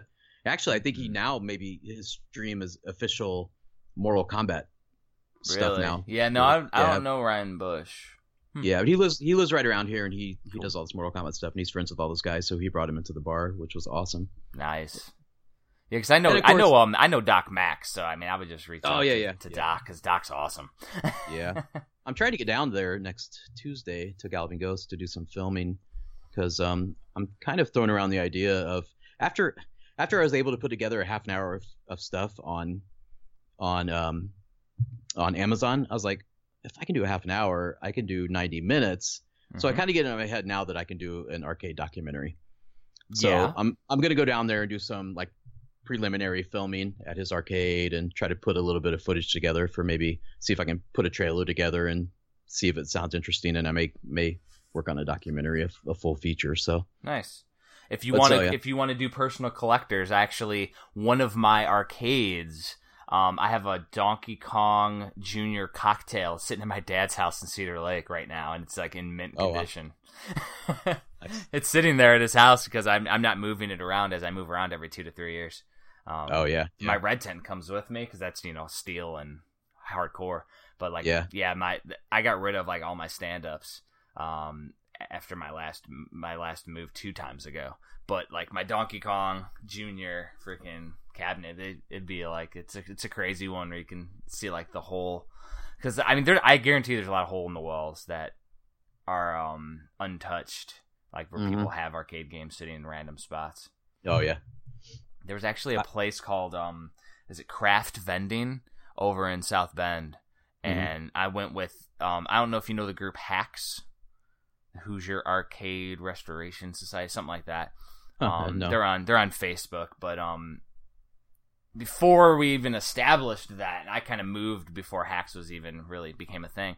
But um we went to this I don't know if it was craft vending or Ford vending, but we went through this warehouse, broken down, missing a roof type deal warehouse, and it was an arcade and pinball graveyard. Oh geez, that's Like- the best Like when you find those. hundreds of arcade games, but they were all water damaged because there was no Oh, no. roof. And like, there's a classic where I'm sitting there in a pile of in a trash heap that's frozen, and it's all old arcade artwork and manuals, and I'm like digging it out of ice and snow Oh, and, geez. and I I salvaged all of it. Um, I was over there ripping apart um broken marquees and like all the um the cabinets were all water damaged. So I pulled out all the the boards. I pulled out all the different um control sets and mark Mhm, got yeah. tons of marquees. Um, it was crazy. And then we went to this bread locker, a yeast locker, and found about eight games that were preserved, and we loaded Oh, wow. that into a truck. Was was one of them your cocktail table that you have there? Um, no, no, I, I got the Oh, yeah. cocktail from a local collector, but um, Gotcha. yeah, we found a nice Q*bert though. Oh, really? Oh, yeah. Yeah, And that that was one of the ones that was savable. That was, yeah. It's um, Nice. it's still like even though it was quote unquote savable, it still needs some work. They all do, but um, yeah. yeah, we found like Crystal Castles, um, Star Trek, Captain's Chair. Um, there's a ton of different little cool games too that we pulled out of there, like a Joust and some other stuff. Mm, Cool. Yeah. Um, but like they had so many awesome games that were just not salvageable. and disappointing, but Yeah. we are at yeah. least able to preserve Sad. what we could. Yeah. Yeah. That was the key.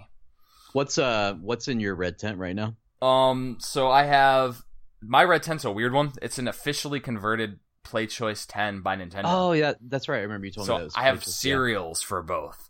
Um, so on my Versus side, I have Versus Gradius, which I've had installed in there since Mhm. for like years now. Yeah. as I'm trying to no death run it. Oh uh, yeah. on the arcade version, Versus one's a little bit more difficult than the NES one, which is Mhm. weird. Um, so that's what I have. I've had that over there, even though I have chipsets for Mario and. Um, I even have Ninja J- Jar Jar Marukun from Japan, which Oh, is a really yeah. rare one. I have that. Yep. Um, but I have like a, almost a complete set of Versus chips. Uh, but on the Play Choice 10 side, I have tons of stuff. I have the um, I have like all the Play Choice 10 games, the Mario 3 Contra. I have a copy of Gradius for that too. Um, I also have the Mad Wizard, which is an NES homebrew that I have an actual on an actual board. So that's like one of the first ever Nintendo homebrew Play Choice 10 games. That's very cool. Yeah, it's because because the thing is, is they make a cartridge slot or a cartridge converter for the Play Choice 10 where you can put your NES games on it. And oh yeah. for a while, I had this this game where it was like Kevin Power in Too Many Games, and it was a game that I bought at Too Many Games where you're driving this car up and down the road, running over people, and to get to Too Many Games, and it's perfect for an arcade. It was awesome, and I just had that in the cartridge slot, and I'm like, man, what if I could do a homebrew? So uh, one of my buddies was able to get the Mad Wizard on a Play Choice 10 cart, and actually have a box for it and everything, which is really Oh, that's- crazy. That's awesome. I would love to have some of that kind of stuff in the arcade, like homebrew games and Mhm. you know indie games. I would love to get some indie games in arcade cabinets. I think that'd be amazing. But Someday, someday, yeah, yep. I would like to get like my NES homebrew uh, black box challenge. I'd like to get that in a Play Choice 10 someday, but uh, it's using a Mapper 30, which is apparently made for NES homebrews because it uses more memory than a normal NES game back in the day did, or some shit. I don't know, but um, either way though, it's not you can't put it on a Play Choice 10 cartridge. Whereas Yeah. some of my older releases, like I did, there's a Commie Killer that one of my buddies made, and he put my face in it. He's shooting me because I was brainwashed by the Russian government. when when you beat me on every level, it says "Buy my book, you capitalist pig." nice. But um, that one is easy to put on a Play Choice 10. I was told, so I was like, "Well, do a freaking arcade shooter." yeah, yeah. But again, like you'd probably run into the same thing that you did with uh, you know, your games that like Kid Niki, where people just won't play it. Yeah. Unless you leave them on free play, then people will play them. Yeah, that's true. That's true. Oh, so so is that how Twincade is? Is that you actually have tokens that you go? Yeah, through? we have yeah we have tokens, super. which is funny. Some some people complain about that on our Facebook and stuff, which is kind of funny. Why would they? They're like-? We get a, we get a lot of times on Facebook. People are like, every other arcade, every other barcade in the world is free. I'm like, no, it's not. Mm-mm. No, um, actually, when I was at Arcade and Video Game Room Expo, there was a triad of arcade owners, barcade owners too, and so like Galloping Ghost was their doc, and there was two other arcade runners. One of the arcades I don't think is no longer uh, in service. Um, there was actually one that was over in Joliet, um, that they were running, and they wanted VGBS to come out. And I'm only out there once a year for Midwest. So when I contacted him, Mhm. he's like, "Yeah, we we no longer in service, unfortunately." But Oh. um, but basically they said that there's two ways you can go with a barcade. You could either go um the single like ten dollars or twenty dollars in free play, or you could go quarters. And they said that the problem is if you don't have a Galloping Ghost style thousands of games selection, doing the the single the ten or twenty dollars is is tough for a smaller barcade if you don't have the selection. Yeah, Um, yeah. But but then when you do it quarter play, you run into number one the upkeep that you have to keep with the, all the mechanisms, and num- and number two is that you're gonna have those certain uh, different machines and different pinball machines that just aren't going to make as much money, and then you you as the entrepreneur need to make the decision whether to pull them off the floor or not. Yeah, yeah. So it's that's crazy though, and that's the thing though. So some people are like, "Oh, you're not doing the trendy thing, Twincade. You need to put it on free play." It's like, Yeah, yeah. I mean, if you do that, there's- then you're, there's- you'll have people that are just coming to play games and not support the Yeah. business. I think there's a place called Headquarters in Chicago, and they have theirs on free play. But then I Mm-hmm. think Emporium does not have them on free play. So you know, this is just the people that have been to Yeah, to Headquarters, and but they they upcharge their drinks. You know what I mean? Like, so Well, I mean, all you would have to do is come up with a. a I wouldn't upcharge the drinks because then you're gonna kill your clientele. But yeah, like, for sure. I mean, how much does Galloping Ghost for an all day play? Twenty bucks. Twenty bucks. So I mean, you would have to figure out an amount to make it worth your while. Because if somebody comes, if it's five dollars, is, it- is somebody gonna spend five dollars in in your arcade in quarters? Maybe. Yeah, um ten dollars i don't know like it has to be something that's small enough to where everyone will be like hell yeah i'll do that no problem here's your five bucks Yeah. or i mean it would basically be a head charge when they come in they got to pay the head charge everybody has to pay it though otherwise you'll have people that'll sneak on machines and Oh, you'd sure, and you'd have to fucking monitor that and that's another aspect that you don't want to do but yeah, s- and we lose all lose all our people that come in just for our awesome beer list. exactly But so i mean there's too many i would say too many negatives to trying to go to free play Like, yeah, it's yeah. actually smart just to keep it the way you're doing it. I think the biggest reason that we wanted to go with tokens was um, because it, it helps us. Like if we meet somebody, hey, we own this arcade. Here's some tokens. Come by. Oh hell yeah, it's smart. Have something. Have something to hand them. You know what I mean? Like and, that and plus, if you like retro gaming, what fucking is more retro than actually going in. to an arcade and putting the token in Yeah, and earning yeah. your play? Because here's the thing, and I've we've done this on VGBS before. I got on my fucking soapbox. The reason why I don't like emulation on arcades is it doesn't feel the same. So if you put a game like Ninja Turtles on freaking free play, guess what I'm gonna do? I'm gonna beat the game and I'm gonna spend an hour on it and beat the game, and I'm not gonna play it again. However, Oh, yeah. if I gotta pay a quarter, I'm gonna get good at that game. yeah, Yep. You're getting at that point the old arcade experience with these games. So if somebody over there complains on your page, just be like, "Well, this is how it was back in the day in the arcades." Like if I put it Yeah, on free sure, play, yeah. you're gonna beat Ninja Turtles, and you're gonna say you beat Ninja Turtles when you really didn't. yeah, yeah. All you did was pay some money. It's funny you talk about that because I can remember years back when I, I was like felt like I got addicted to finding ROMs and having every ROM like Oh, yeah. on my old Xbox, and then I was like, I got all these, but I'm not fucking playing them. I'm like spending more time finding them and installing them Mhm. and not playing anything. But so yeah, that's that's a good reason to buy physical because then I'll actually play it. But Well, there's that. Yeah, and I mean, I enjoy organizing things, obviously, since I have a bunch of fucking collector books that Yeah. organizing things. Um, but the the in- innate part is is that I play everything, and going back and actually having to play them all so I can write about them has Mhm, given me yep. more of an appreciation of the actual play aspect. And oh, absolutely, yep. I feel like having the arcade on token is very necessary from a historical perspective because and For sure. and basically you'd be like that's actually a a good thing that they're on there complaining like well we're an actual arcade we're not just putting games on free play for everybody to just get an experience I want you to come play in the arcade Yeah, totally, yep, yep. The Yeah. original experience. Exactly. And it's freaking crazy though. Like I mean, I remember I wanted to do a barcade back when barcade the actual name came up. And I was like, after I started looking into it, the whole food and drink aspect was like, well, that would be a nightmare. yeah, it is. We just actually uh, upgraded our kitchen, and we're launching a whole new menu next week. Nice. We installed a um, wood fire pizza oven. Oh, hell yeah! Yep. Especially so we're using all all original. You know, we're using actual wood and cooking the pizzas like that. It's, it's going to be amazing. It's a huge upgrade for us, and that menu is going to start next week. It's amazing. And you definitely have Yep. to give a shout out to your wife because she's obviously oh, making, Oh, yeah. making the world go round. It's awesome. Yep. mean, what would Yeah, we do well- without our wives? yeah, we brought our loves together because she's, you know, she's she had a love for food and cooking and and cocktails and stuff like that, and she really likes making all these cool cocktails. And honestly, I I I mean, I don't want to toot my horn, but I think the cocktails she makes are the best in the area, Nice. obviously. But so do you do video game named cocktails?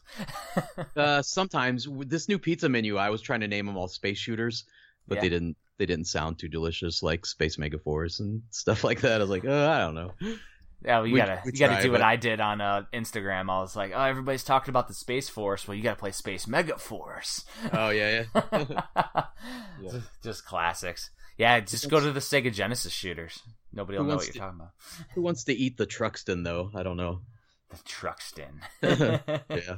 Well, you got to use a um, like a that, but then a a tasty synonym. Oh yeah, yeah.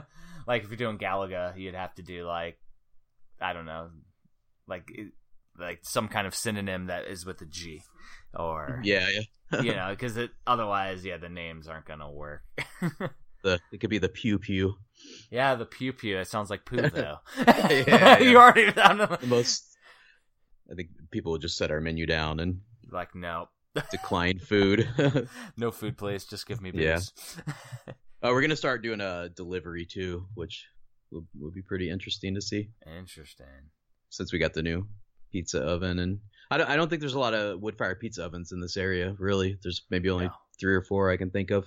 I don't even So- know of that, but I mean, I've been out of the area so long that, but like whenever I go in town, like I don't ever remember getting any kind of wood fire. Right.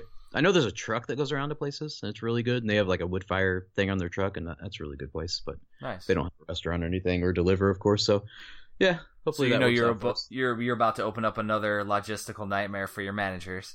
Oh yeah, yep. Because now there's the fourth aspect. Now you get the fourth aspect with people Yep. pissed off that their that their delivery was late or something. Like God. Yeah, we're gonna keep going. You know, we're gonna have game rentals next and all that stuff. Rent out the arcade game. Got to pick it up. yeah, yeah.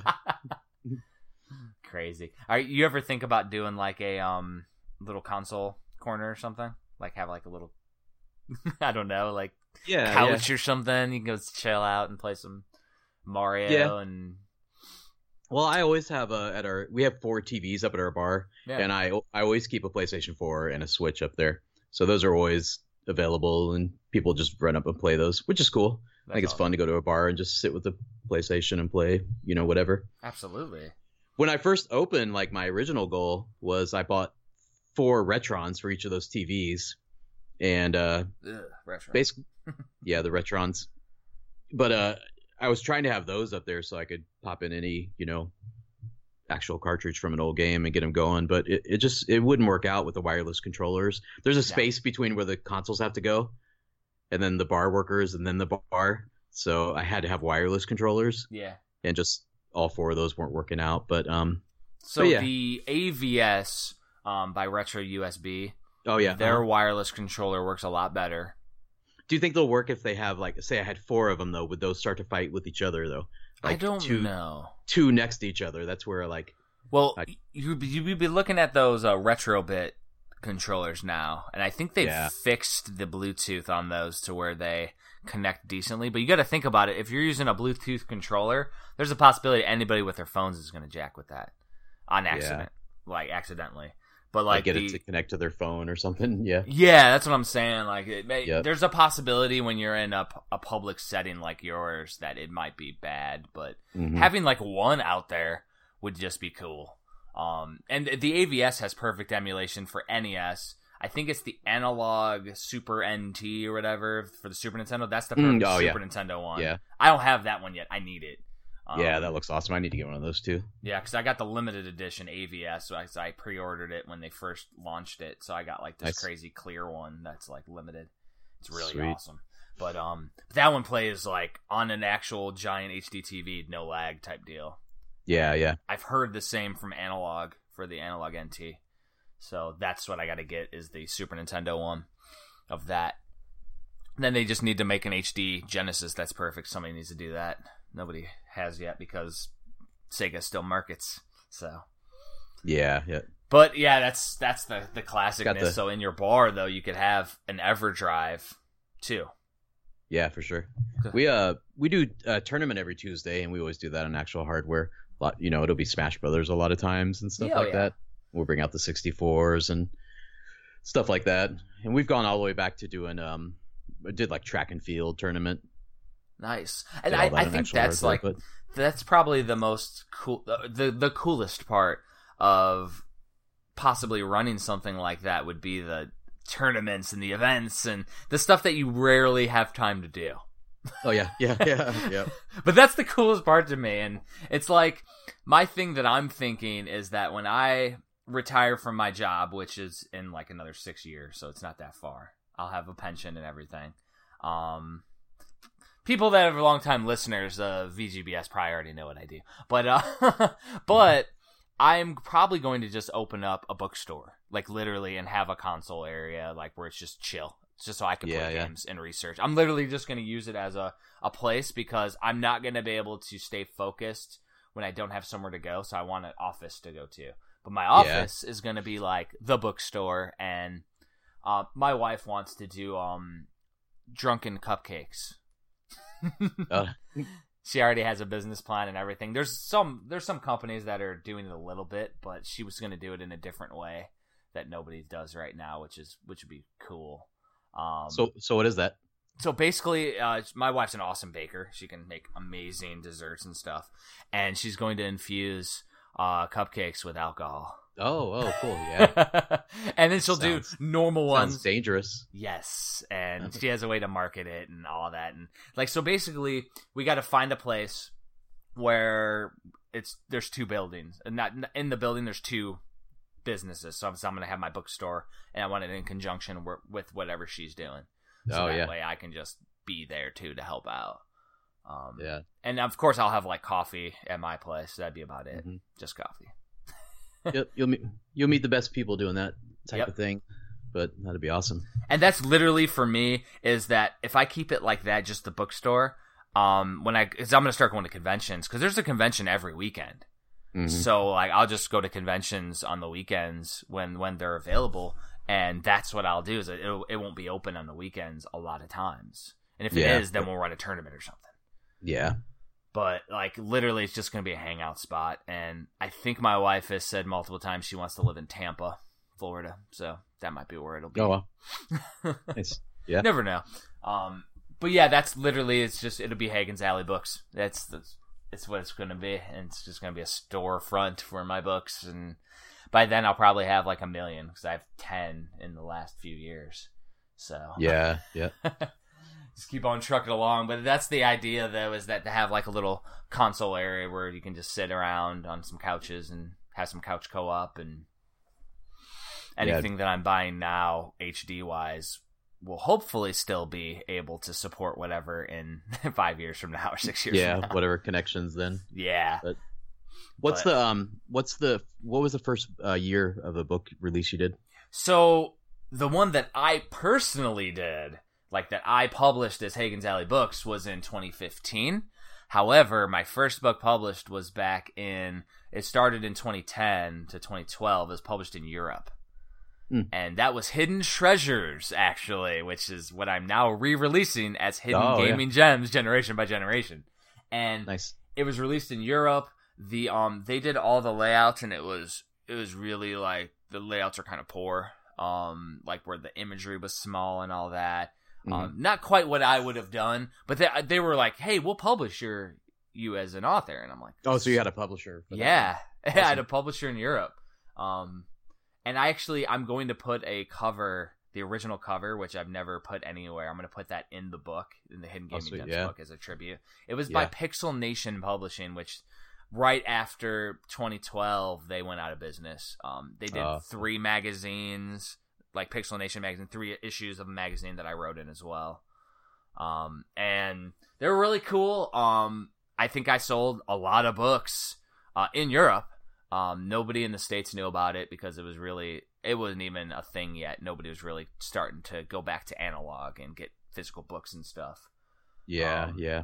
But yeah, then I um after they folded in 2012, I actually got the files from him, which were locked, a locked PDF, so I had to like hack it, hack my own book, um, because because they did the editing and the layouts, so Yeah. I literally didn't have that, so I had to re, I had to take it, hack it, and then I didn't know anything about editing or anything, so in 2012 I remade my entire book in Microsoft Word, which was fun. and so then I re- I put it up on um I think it's called Blurb is the website, but it's like a print on demand website. Oh yeah, yeah. I- so I- like people can still to this day spend ninety dollars to get a really thin paperback only of Hidden Treasures color. Oh yeah. like it looks terrible, like comparatively, because putting it in Word, you ca- there's like giant margins around it. I was like, ugh. Mhm. But um, so there's a black and white and a color version of that book floating around, and Yeah. then after that, then I was like, I wanted that pocket NES guide, and after I figured out how to do the hidden treasures, that I started moving to that, and then shortly after that, I figured out InDesign, and I was like, Oh, oh, yeah. this is how you're supposed to do it. I'm Yeah, fucking yeah. retarded. yeah. yeah, so so the complete NES, my first release, the collector's book was done in Microsoft Word as well, which is crazy. Oh, was yeah, all yeah, that fucking imagery in Microsoft Word, like Jesus. Yeah. It's all manual too because there's no lining things up automatically. It's all everything has to be done bit by bit. Yeah, I think Microsoft Word's pretty terrible to do anything in. It was horrible. yeah. So after that though, so like when I re-release the complete NES, it's gonna be done in InDesign and be fucking ridiculous looking. It's gonna be awesome. Awesome. Yeah. That'd be sweet.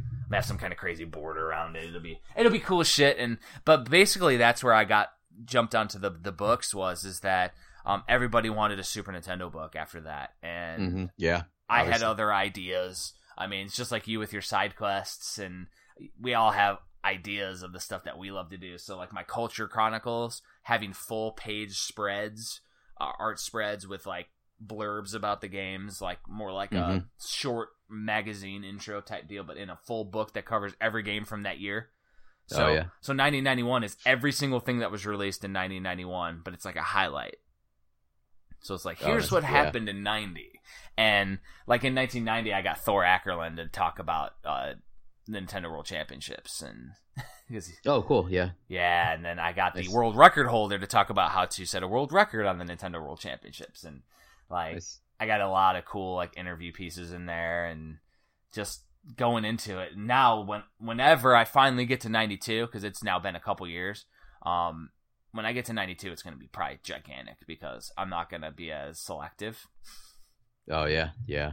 but uh everything and the thing is though is my business plan is is crazy cuz I don't take any money from my business. I put it all back into it and get extra books or do other stuff with it. Yeah. Yeah. Um, Fund your projects, your other Mhm. projects, and all that. Yeah. So my idea is is that when I do anything from here on out, because now Hidden Gaming Gems brings Higgins Alley books full circle. This will be the volume one on the spine. This everything will be full circle. So from here on out, if it's not a complete book, like a collector's book, I'm probably Mhm. going to just do a reach out to all the backers, reach out to all the supporters, and we'll do like a pre-order type deal. Yeah. And yeah. when I hit, hit the certain minimum amount to do the print run, I'm going to do the print run and it's going to be limited. So, like for 92, it'll be a limited type deal probably. Yeah. Yep. And, that'll be really cool because those books are um So you won't you won't really carry extra stock that you can take around to conventions and stuff then, or that'll be the thing is I won't Yeah. have a whole lot of extra stock. Like I'll probably do a few extras just for that purpose for that year. But Oh, then yeah. just to garner more interest and to meet more cool people because my thing is I like that I a lot of the people that support my books, like it's gotten to the point where I can't keep track of everybody, unfortunately. But there's a Oh, lot yeah. of people that I can shoot the shit with, and at every convention, I'm sitting there. That's why my table's always full because I uh, like know everybody. Yeah, you can go to every city and have friends. That's, that's really cool. That's awesome. It's freaking cool as shit, and I just think it's fun to me. And Yeah, yeah. I tried because 90 and 91 were done on Patreon, and they were pretty pretty successful. I might redo that on Patreon and just do the the book release on Patreon, but I don't know if I like quite like Patreon. There's something about Yeah. it. And you you kind of you kill it on Kickstarter. Really, like Yeah, after after I backed it, and then I went back like a day later to see how you were doing, and it was like, what? You're like almost at your goal, or you know, like so quick. I don't. It, it was it was really impressive and cool that you Mm-hmm. And- that. and I so never asked interested in for so- like I never ask for like a ridiculous amount of money either. Like Yeah. I put I put six grand on this one because it's like, oh, six grand will give me a small print run. Like I could do a hundred bucks at, at that, and I, Yeah, it takes yeah. about a hundred backers to get there. So, because I think I have about a hundred backers right now, like or for physical releases. hmm Um, and then all the extra stuff is just cost, and I'll just figure it out, the logistics, like the slipcases and stuff. Yeah, I mean these. I mean these books are worth way more than what you're charging anyway. So like definitely like the size of them. Like I had my three year old try to hold it, and he was like struggling to hold it up. I was cracking up. I was like, check this out. This is a book. it's awesome. Yeah. And the, thing is, though, is that like, and and Kyle and I have talked with it. I don't even think we've talked with it on VGBS. I think we just talked about it like offline. But there's like a, I don't want to make it an exclusive thing where only the people that can afford to get the book. So yeah, I could charge Yeah, sixty yeah. bucks for the book, but then it's mm-hmm. like everybody can't afford it at sixty bucks because that's like a like but at, like for the giant ass book 40 bucks is like that's binge worthy for me. Like i would buy it at 40 bucks no matter what. And yeah, and that's why the fact that Kickstarter's good. yeah and kickstarter's great. So it's like that's why i like doing 40 and then like $50 to cover my my expenses online. That's perfect. Um Mm-hmm. my complete nes the first one i did because i wasn't doing printing the way i'm doing it now i think i had to charge 70 bucks for the book. And it was Oh, yeah, half yeah. the size so like I had to charge extra money. And I think that's where the other publishers that were doing the giant books got their pricing from was from my Kickstarter.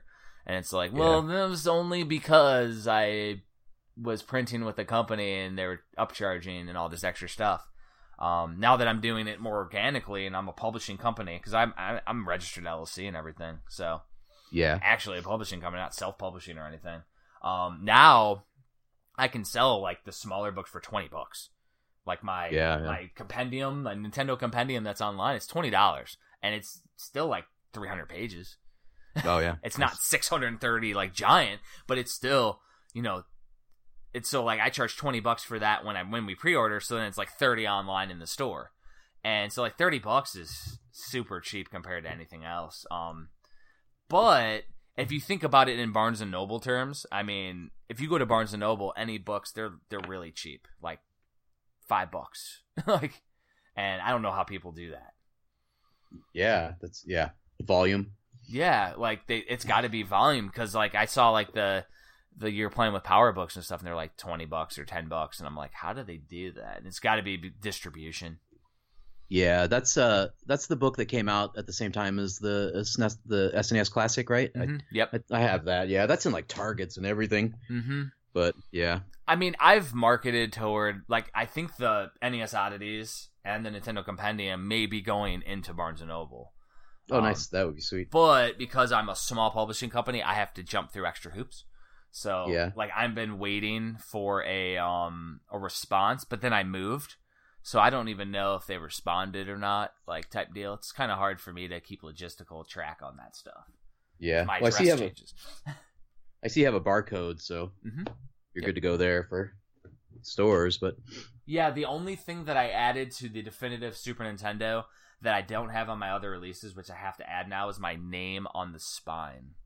Like if you Oh, don't I- have your name on the spine, they won't carry you. Oh, that's a requirement. Wow. Yeah, so with the NES oddities and the Nintendo Compendium, that would be the only reason why they won't carry my books is because my name is not on the spine.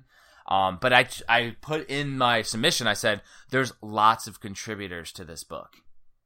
That's kind of why I didn't put my name on the spine on any of my other releases because I have Right. multiple people contributing. Um, but they're requiring it, so it's on there now. Yeah. it's like one of those things where it's like, oh, well, unfortunately. Yep. Yep. Yeah. So, um, you mentioned your first like arcade was Dragon's Lair, right? Yeah, the first one I bought. Uh, So yeah. my NES Oddities book, you know, the cover artist is the co- is one of the artists from Dragon's Lair, right? Oh yeah, yeah. That's awesome. like really, really crazy. Like He was was he at MGC? I think he he, was, usually. yeah. I like I put him in. I put um his I call it his handler Charles, but uh he's another artist. But they kind of Yeah. they kind of hang out together. Um, I put Charles in contact with Dan, like, and they they were able to get in last year, which was awesome because I met them at Replay FX in Pittsburgh, and Philo did um Philo Barnhart's his name is the Mhm. artist. He Disney. He's a former Disney artist. Like did he did the artwork for Beauty and the Beast and Little Mermaid and The Black Cauldron, um, Secret of NIMH, and Dragon's Lair. like a lot of bigger shit than Dragon's Lair, actually. Yeah, yeah, yeah. But sure. um, he also acted in Mary Poppins, believe it or not. Oh. It's like crazy shit. But um, I met them there, and like Philo did an art uh, art piece for my daughter with Princess Peach and um Rosalina and Daisy, and then I just shot the shit with him and and Charles and. Charles is another one of them crazy asses where he's awesome, but he's he does a lot of horror based art, which is amazing gotcha. Yeah. and um, I got in contact with them, shooting the shit with them, and I got them into arcade and video game room expo because they were they needed vendors, and I'm like, well, you got this guy who lives in Chicago because they live in Chicago. I'm like, Mhm. you got this guy who lives in Chicago who is like a legend in the business, like, and they got him in there, and then we went and Kyle and I went and did sake shots with him. Oh, very cool. really fun. And then through that, like I just I would just tell Charles like where I'm going, and he would kind of do do the magic from there. And so like they got into MGC, which is local for him, and yeah. I mean it's I mean the thing is though is the guy's part of history, so I I don't see any convention that wouldn't want him part of that. Yeah, And- for sure. What? Uh, so he's gonna do a cover? He already did the NES oddities in the Homebrew Revolution. Oh, yeah, oh, nice. Yeah, he did the Very cover cool. for that. So it's like Mario looking freaked out with a bunch of crazy ass video game related things that don't make any sense behind him. So Very cool. yeah, my NES Oddities book is unlicensed games, Famicom games that don't require Japanese to enjoy, uh, 500 plus NES homebrew games. It's the first place to ever uh, catalog all those. Um, so uh, yeah. and then I have all the versus games and the Play Choice 10 games all out there. Um, every Play Choice 10 game has a topper. Um, there's some Play Choice 10 games that were released without toppers, so I got with some of the repro guys. Um, one of the Mhm. guys, Riddick Rick, um, I got with him and I created them all for the ones, and I gave him the high res one so he can make reproductions of the so so people can get a complete topper now collection. Oh, nice. Um, That's awesome. so I did that for the Play Choice 10 section. I have unreleased stuff. I have crazy like competition carts and really rare games. Like that's what's in the NES Oddities. And that's a 500 page book. That sounds amazing. I can't wait to get that one. Oh, it's That's freaking awesome. That's the one that has the four on the spine. Believe it or not. Oh, oh yeah. So my complete series is going to be the ones. It's going to start with hidden gaming gems to to show all the generations of games, and then Mhm. it goes to all the complete series. So you got complete NES's Volume Two, complete SNES's Volume Three, NES Yeah, three. Oddities will be Volume Four, um, and then from there, Volume Five. I'm I'm already, I think, 400 pages in, which I'm working on multiple books at the same time. Volume Oh, fi- yeah, Volume sure. Five is um anybody who was part of the complete SNES defin- and the NES oddities. They voted on it. They want the complete Genesis and Mega Drive. Oh, that'd be good. That'd be awesome. So it's already laid out. I already got the layouts done. So um, I'm working on the homebrew section for Genesis and Mega Drive, which there's 500 fucking homebrew games for the Genesis. Oh, really? Wow. Like, yeah. God damn. And and the thing is, is Yeah. that nobody categorizes or catalogs them. So it's Mhm. all over the fucking web. You can barely find an imagery on it, let alone like who made them and all that. So I'm reaching out to people. Um, that's the hardest part. That was the hardest part of the Yeah. NES oddities was the homebrew section. But I know the NES homebrew guys. Like I I know a lot of the programmers, so it's I had a way in. And it's also why in my Nintendo Compendium I have a research section, um, and an interview section with the NES homebrew guys. So I have like a a hundred pages of interviews with guys creating new Nintendo games, Oh, that's so cool. which is yeah. fun. Um, but with Genesis, I don't have that in, so I'm like doing the research now, and I probably won't release the book till next year. Maybe. Is there maybe is there a Gen- GenesisAge.com? There is um Sega Age, like Nintendo Age. There's Sega Age, but nobody goes on there. There. I think it's Yeah, yeah. Sega-16.com is the forum that I see a lot of the postings. right. Um, because the thing is, it's not even Nintendo Age that's the popular one for my for when I did my research. It was NESDev, NES oh, Dev. really? Oh, wow. Yeah. That's where all the developers go, and like, so I was able to do a lot of research there. But the the homebrew section is is the hardest part. But the thing is, though, is that if nobody catalogs those, they won't get cataloged. Yeah. yeah. So, and the thing is, though, is go into obscurity if you don't. yeah, that I'm gonna run out of size though because what I learned with the definitive SNES is if I go over 500 pages, it seems to be a little bit of, of a logistical nightmare. Because NES oddities 500, no issues. We got to 630, then I had that spine thing or whatever. It's like if I keep it a little smaller, Oh, yeah. Yeah. so I kind of want to do a, a firm cutoff around 500, and we'll see. Which sounds ridiculous because nobody does 500 page books except for like a couple of us. Yeah. but it's like with the Genesis, it's just gonna be a beast because I'm doing Genesis PAL exclusive Mega Drive games, Japanese exclusive that don't require Japanese to enjoy, bootlegs. There's a lot of bootlegs. Um, there's a ton of unreleased games. Like it's just gonna be ridiculous. And then it's like, do I just go to Sega CD and 32X? They're all part of the same system release. Yeah. They're not Yeah. that big. It's like, uh, it's just I'll I'll see where I'm at page count wise, and worst case scenario, we'll do a smaller release for the others. Like it'll be right. Yeah. The add-ons. because I'll do them. Like I mean, and that's the other thing too is that having the NES oddities as a separate release is kind of cool because it allows you to those that are focused on completing the licensed Nintendo collection have a book for it.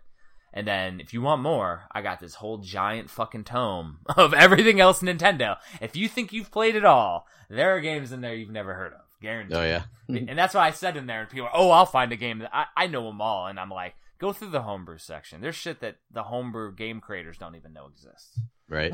like I found out stuff that I was like, holy shit. like, and there's games that come out all the time. Like I got two games in this last week, which we actually could talk about a little bit if you if you're interested in NES homebrew at all. I don't know much about homebrew, but I would Hell love to hear about them. So the first game that I got is by one of my buddies. He's contributed. He actually was the editor of the complete NES back in 2012, like 20, 2012 to 2015 when I released it. Um, it took three years to release that book, by the way. Um, he released Ninja 1 and 2 on the Nintendo. So that one, um, he ended up releasing Ninja 1 back last year, and it is essentially track and field, but with ninja stuff. Oh well. so you got like your shuriken toss, or you got your wall climb as ninjas, and it's all like tapping the buttons really fast, classic style, like it perfect arcade type treat.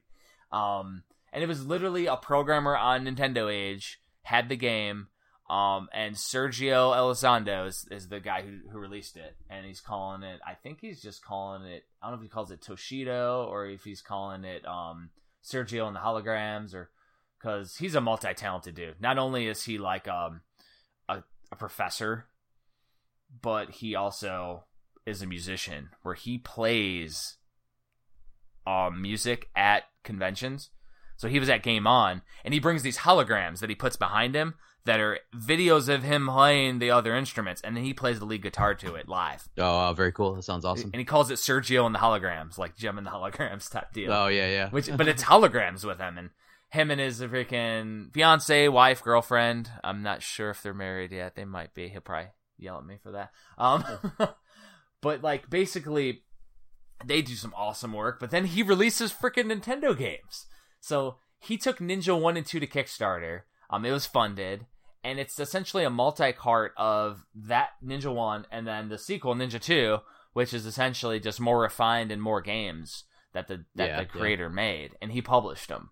And the games are really fun, one-off. It's not like a Ninja Gaiden or a Contra or like a full NES experience, but it's more of that arcade style experience. Um, yeah. anybody who's familiar with my NES Oddities book, I did some hearts and half hearts in the book. So in the Super Nintendo Definitive that you have, I put Hearts next to some of like my must plays, ones I feel like are amazing experiences. Oh, very cool. Awesome. Um, and because I don't want to rate the games because if I rate a game shitty and it was your favorite game, it would kind of piss you off. yeah, And yeah. I just want positivity with the books. Yep. So with the NES oddities with the homebrew section, I put a heart next to anything to me that felt like a full Nintendo experience. Mhm. And then I put a half, like a half heart or a quarter heart, like Zelda style. Um, I put that a heart piece next to those games that I felt are like really cool, really well done. They're more like an arcadey style experience, like a smaller NES experience. That is what Ninja Mhm. One and Two is. It's like an arcade style experience, and really cool game. Pretty small. Um, I actually backed or pre-ordered or whatever for um for the first uh the first two. I actually got the the limited editions. So I don't know if you're familiar with limited edition releases on the NES.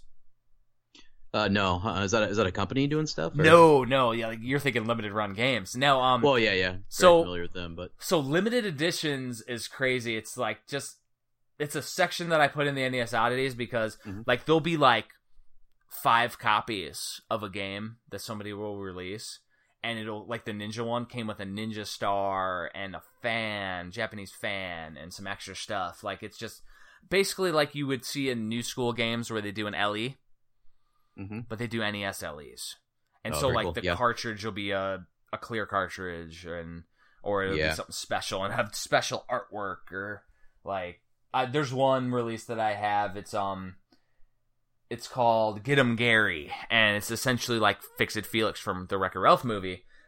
But it's with his own characters, and the LE comes with like a lunch pail and Oh, nice. a bunch of crazy artwork and a comic book, and like some of them come with the soundtracks of the games. Um, so that's the the cool thing is that it the LE section it used to be like really popular to where the point where like they would sell it immediately. Um, Oh. nowadays it's not as crazy and people don't do them as much because of that.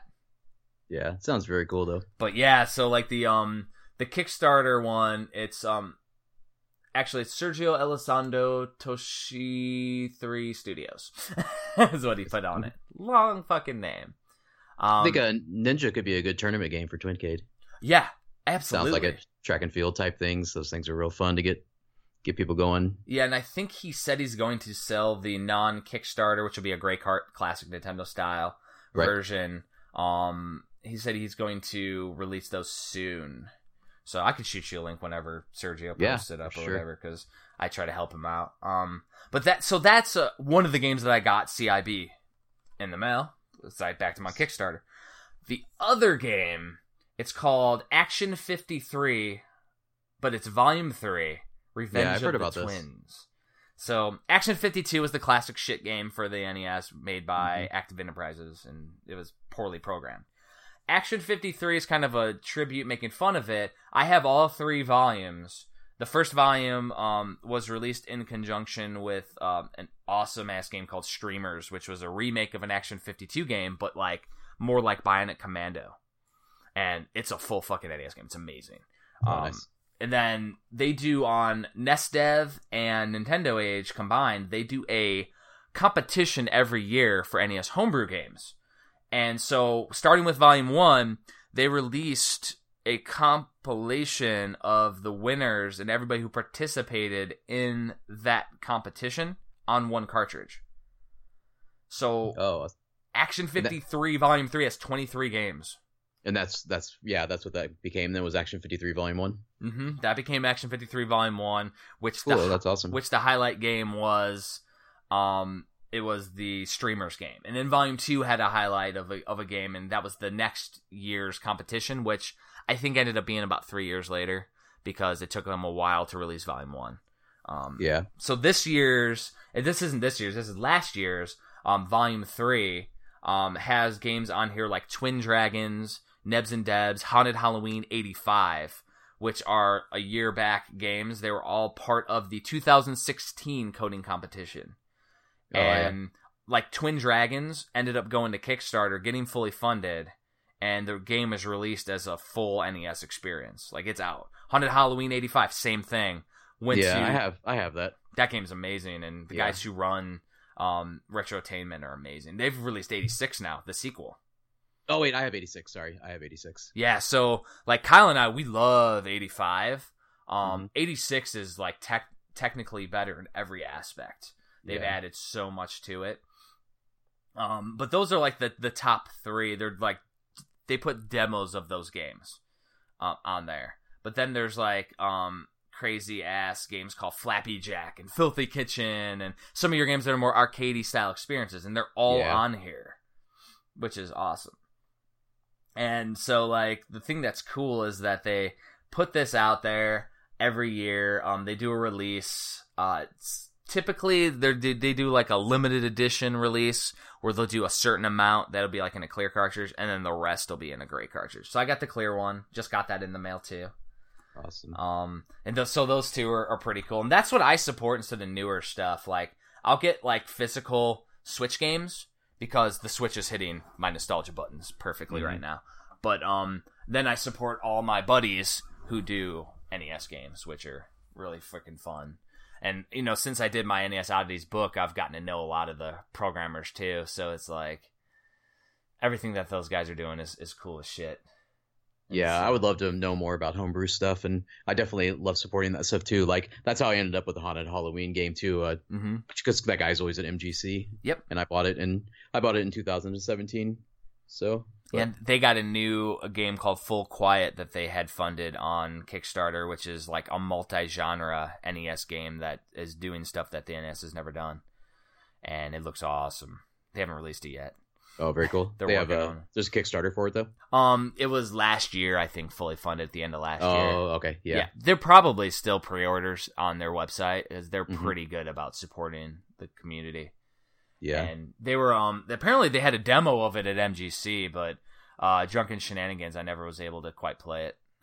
yeah, gotcha. yeah. Uh, so where stuff gets crazy though is that there was a um at MGC there was a limited edition demo cart homebrew demo cartridge that was sold, and where NES that's where NES homebrew gets crazy.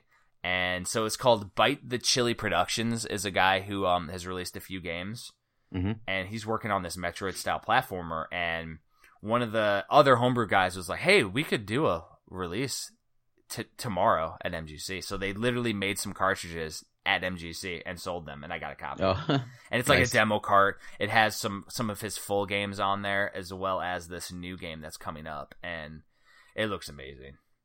very cool. But that's the thing where, like, if you're in the know, you can get some really cool stuff. But if you're an OCD collector, it gets crazy because, like, there's shit out there that there's only like 20 copies of, and it's a Yeah, yeah. Game. And so, like, in my NES oddities, though, I tried to document as best as possible all the limited edition releases, all the games out there that feel like that were released as a full release, all the digital of digitally available games, so like demos and crazy shit you can play online, and Right. stuff that was on the horizon. And a lot of the shit that's on the horizon's been released now.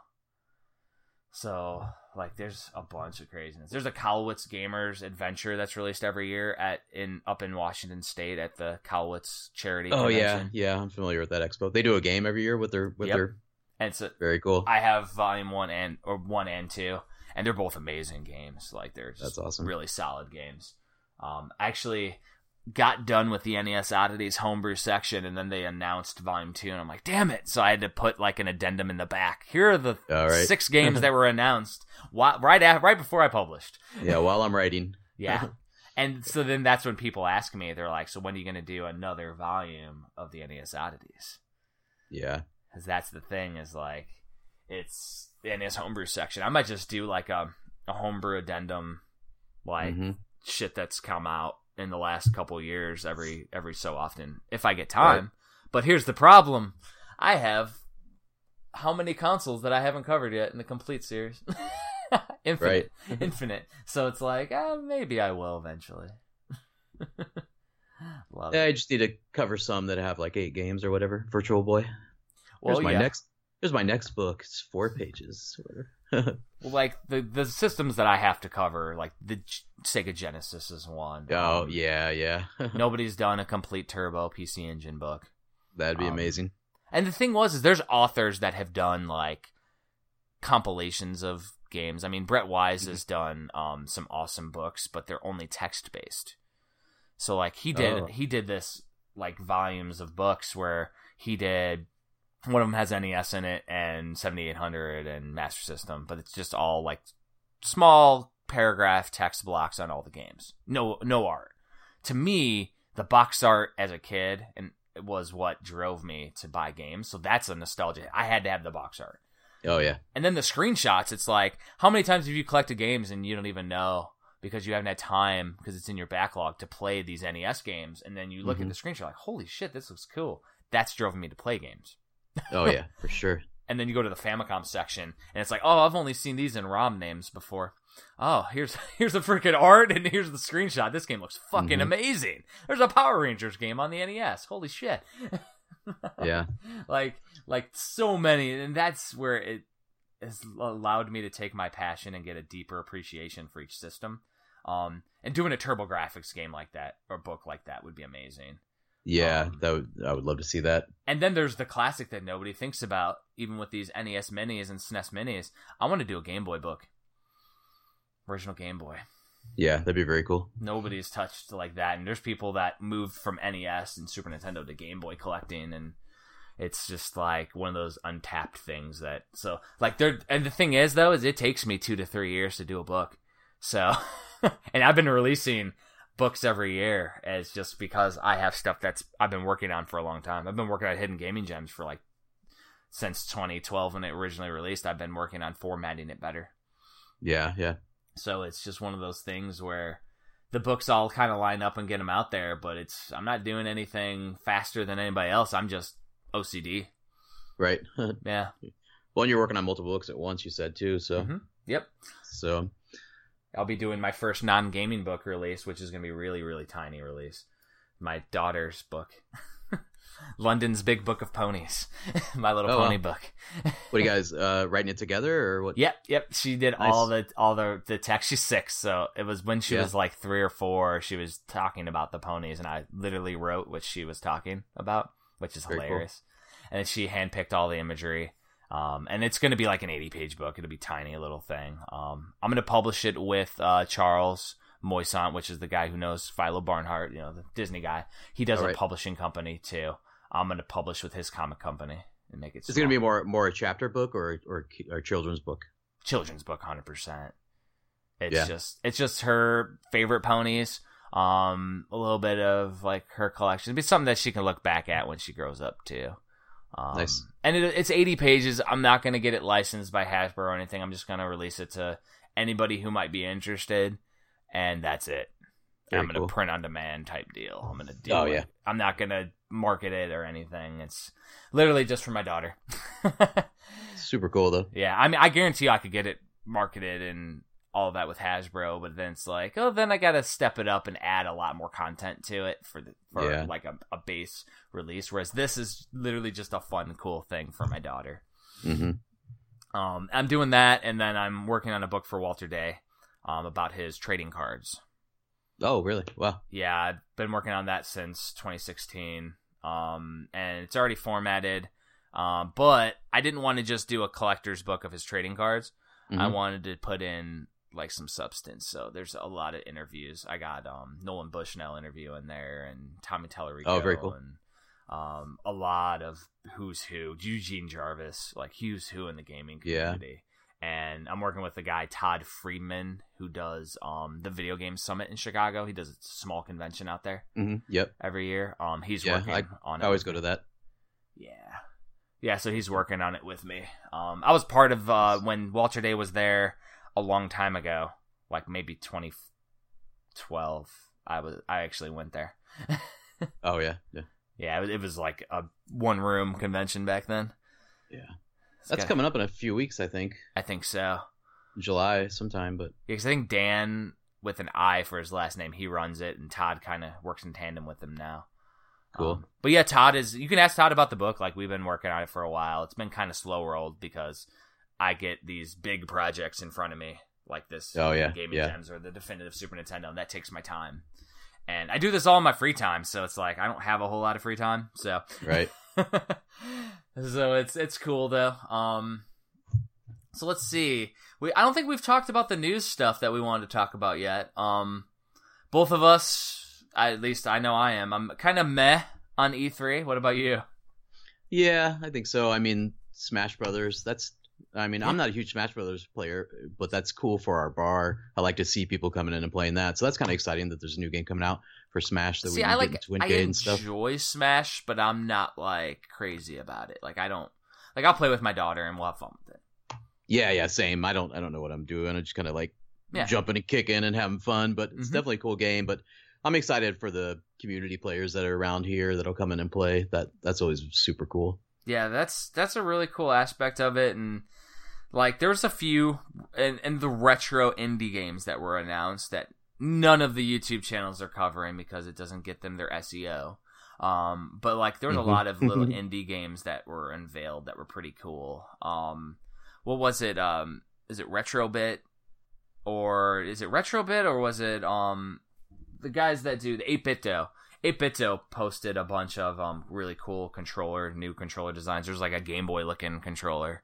Oh, and awesome. There's a GameCube looking one and Nintendo 64 looking retro style Super Nintendo pads and stuff looks oh cool. yeah, yeah. I've seen those. Yeah. I just think that that looks really cool and stuff like that's cooler. But then like E3 is all about those giant releases and it's like everything I saw was kind of like, eh, I don't really care about this. Like the Samurai Right. game looked cool that Sony was showing off, but it's like I don't really care. yeah. What's uh Last of Us Two? Is that the big? Last Wait, of what? Us 2 looks pretty cool. Um, I think that's their biggest game that they're showing off, wasn't it? Uh, Yeah, and I think they have the main character now is um exploring her female sexuality, which is cool. Oh yeah. I mean, it's I cool that they're that game, but- tackling that stuff. Yeah. I think my favorite thing that I seen from E3, which I actually didn't know it was at three E3 until I watched that Metal Jesus Rocks video, was the um, Retron 77, which I'm so yeah. excited about. So I actually pre-ordered. I pre-ordered yesterday, so I was a I'm I still haven't pre-ordered it yet. Um, I just want to know what the de- if it supports the Harmony cartridge. So the Harmony cartridge is like an EverDrive for the Atari. oh okay. So because I've gotten rid of a lot of my Atari collection, I only have I have all the games that I love, but I don't have every game. And if I'm gonna get an HD version, which that is the one, I saw his review. They have an SD card reader on the um Atari, but it only supports like eight games to yeah, yeah. I think it was 18 games. You could put 18 games on there. sure. Yeah. Um, yeah, so that's kind of a bummer, but I guarantee Yeah. somebody will probably hack the back end of it. And, oh uh, yeah, v- very quickly. yeah. but, I'm sure. um, I'm sure Retron probably even left it loose sure. for hackers, but sure they didn't really. but when they're selling but- it, they don't want to promote piracy. Yeah. So I get you. yeah, um, exactly. I mean, it's wood grain looking. It has the classic little metal like toggles from the old um the old wood grain one. That's the on switch. Is like a little plastic version of that. Um, the controller looks cool as shit. I mean, yeah, yep. I'm going to get one, but I just kind of want to wait because um Metal Jesus did a review on that too, and um I think his controller broke while he was Yes, reviewing yeah. it. So like I'm gonna wait till they had till I know for a fact that I'm getting the new controller. Mhm. Um, that's the irony is that like people like when I was posting this hidden gaming gems, they're like, oh, and they post a picture of Metal Jesus' face. Like, did you say hidden gems? and it's the thing is, That's I funny. I uh, I've talked to Jason a few times. Um, he's cool. I haven't had a beer with him or anything. Like, I haven't hung out with the dude. But um, Mm-hmm. he's like, yeah, I would love to write in your books. He would love to write in Hidden Gaming Gems, but he's super busy with all these videos that he does. Like, he's just Oh, I'm sure. have the time. And I'm like, yeah, that's cool, man. I just give him the ask. Um, the irony is, is when I released Hidden Treasures, I was gonna call it Hidden Gaming Gems, but the European publisher said that wouldn't be a good selling point. Nobody would know what a hidden gaming gem is. So I was like, oh, okay. Wow. it, it was before Metal Jesus started doing them. yeah, made it a household term. Uh huh. Um, Superstar. So that was literally my original name, is what I was calling it. So it's kind of funny is like now, you know, six years later, I'm actually able to call it what I want to. But it's Right. it seems like I'm stealing steam, but it's like no, not really. It's I have No, Reggie and Riggs writing in the book. They're picking out a few games, and very cool. the cool thing is, is that um, doing every generation, a lot of the backers are going to cover stuff that I don't even know about, and in a different way. Like I think you were talking about you wanted to do like an arcade game or something. Yeah, for sure. Like what was the game you're you're thinking about reviewing? I don't know. I, I wouldn't know at this time. Maybe maybe it would be Quartet. Hoptronics. That's a great. yeah, Hoptronics. Yeah. yeah. So those that are listening, I mentioned Hoptronics. He actually one of the first videos that I watched of of Phillips was um. I think it was one of the original Twincadias. They were actually released. Yeah, it's, it's a, episode one. Yeah, so they released a version of classic Space Invaders, but it was done with like Hoptronics, which is actually a part of a brewery out in that area where um that was a beer release they did, and it's really fucking cool. The arcade looks amazing, it looks professionally done. I don't know how the hell yeah. you guys did that.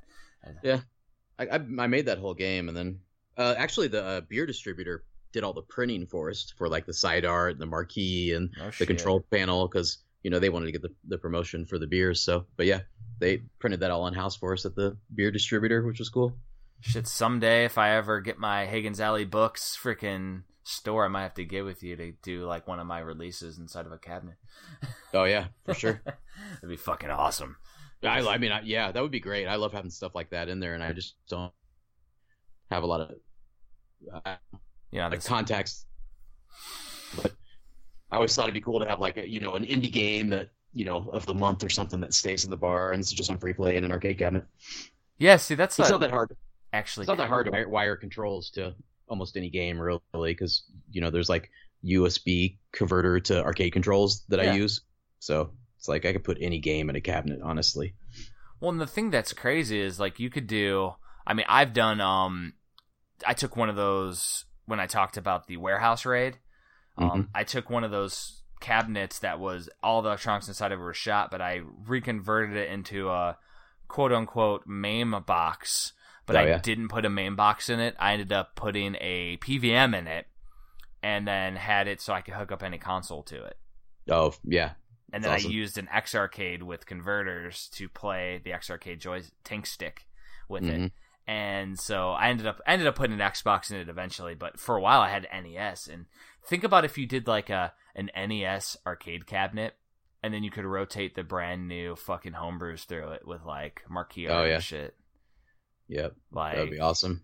Like that would be amazing. Or just like even a topper, uh, old Play Choice Ten topper of like the newest homebrew game you'd put on the top mm-hmm. of the mm-hmm. arcade, so that way you just have your Nintendo arcade, and people, oh, what's this Nintendo thing? And then like you could literally have the newest homebrew in there. Yeah, I mean, I could really just run it off a PC with an emulator. Exactly. And then a you know USB controls and leave it on free play just to have people be able to play something fun in the arcade. But I should do that. There's awesome. an infinite amount of ideas. The thing is the time to implement. oh yeah, yep. It's always time. It's always time. That's the that's the craziest thing that like everybody realizes once you start getting into creating anything, which you and the bar is creating as well, is that just the time to do anything is so limited. Yeah. Yep. I feel like I'm always racing time like before I die. I gotta do all this cool shit before I die. I just want to do cool shit before I die. It's like, am I gonna fit it all in? but well, yeah. you're at least you can, from my perspective, you are doing some cool shit now. Yeah. Um, it's awesome, and the thing is that I like about uh, Twincadia, and it's the same reason why I do my books, um, is that you are now doing something that can be referenced in the future by future generations. Like you have this content. Um, I highly yeah. recommend now that you're taking it over to Amazon, you need to put that on DVD or Blu-ray. Um, season yeah. one, each season uh, just because, just whether you do a small release or whatever, um, you need to put that on there because I mean I've ha- I've seen small YouTube channels do it that don't have nearly the quality that you do, and you probably have lots of outtakes and stuff. I don't know if you've saved the season one stuff. Oh yeah, I got everything. that's what I'm saying. You probably could do a really cool fucking Blu-ray on it, and I had you, a um. You could take that a, to Kickstarter even. That would be more. Yeah. I made a free DVD that I was giving away at MGC this year for uh for our trip to MGC the prior year for the 2017. No shit. I was handing, handing those out this year. That's awesome. But, yeah. I want one. yeah, got, got, a ton left. I'll send you one for sure. Yeah. Um, but yeah, it's it's one of those things that um, like because once you put it out there on a physical medium, um, it'll forever be in somebody's collection. Oh yeah, that's yep. my thought, and that's that's why I like the um, that's why I'm going to continue to do the books too. Is that like if one person gets enjoyment out of it, and that's always my thought. If somebody enjoys it, I'll keep doing them because then it's going to be in their collection and go on forever. And Oh, yeah. my books have like gotten crazy. It's gotten so far out of like hand, which is amazing. It's like so many people are enjoying them, and I appreciate every single person that like supports. And it's like it's crazy now. Went to like people like coming and finding me, and Yeah, yeah, it's nuts. yeah. Um, I actually had some people last night. Like we'll talk offline. As like they came over to me, I'm like, "Holy shit, you found my stuff, huh?" Uh-huh. Fucking nuts, man. But yeah, that's I, I highly recommend getting something out there physically. I mean, you're obviously you're doing the vinyl, which is amazing. Mhm, Yep. But like your own content with your own face on it, and then you're forever Yeah. there, and it's just it's crazy. Um, Absolutely. Yeah, I think that'll happen eventually. Mhm. As soon as we get some viewers that are into it. So yeah, and then when you do your um your 90 minute arcade documentary, that's obviously an easy thing. Oh yeah, that would that's definitely would be geared towards a DVD release. Hell yeah. hundred percent. But And then um I don't know if you've heard of the documentary The Bits of Yesterday. oh yeah, I watched that recently. That's yeah, good. so my my ugly ass mug's in that motherfucker. Um, oh yeah, that's right. Yeah, I forgot you are in that. I'm in Awesome. that thing. Um, and uh, but I think that doing some kind of different take on the collecting community would be cool. Yeah, I think I would be focused on talking to arcade owners. Mm-hmm. Yeah, So Doc Mack and there's other places around here, Pixel Blast, the Garcade. Um, I don't know. Exactly. I don't know if I could. I don't know if I could get people like Eugene Jarvis and stuff like that. That would be amazing. But just have to see who who's down. But Well, my first my first step, I to fortunately, get. A, you're um you're a, a guest on a podcast where the host knows everybody. So, yeah, yeah. did you listen to the newest VGBS yet? Uh, which one? That the the uh, NBA Jam episode that we No, just no, posted no. this week. All right, so when you listen to it, the first twenty seconds, you'll you'll hear uh, Eugene Jarvis. So Very cool. like, awesome. it was funny because I gave him like I was like, man, there's nobody that has Smash TV at MGC this year. He's like, well, we can just go to my house. I'm right down the road. Nice. Eugene's crazy. Man, yeah, I, I can definitely That's one put of my. some- I can That's put one of my holy things- grails for the bar. Smash TV. Oh, if you get fucking Smash, it's amazing. Love. Somebody was selling it like maybe five hours away for two grand. It's a pretty Oh, pricey no, game, no, but no. But uh, yeah, I would love to have that. It'd be the best game to get. Oh, I would love to play some Smash TV in an actual arcade with Oh, yeah. orders where you got to get good at it.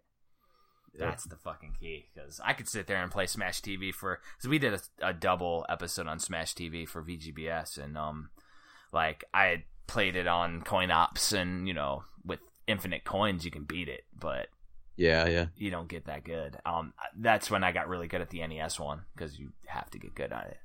that's you have the two controllers, right? hmm And the thing is, is people shit on that game, and it's like that game's fucking awesome on the NES. It's a really good port. It's kind of like Contra, where you took the Contra arcade and made it a little bit better.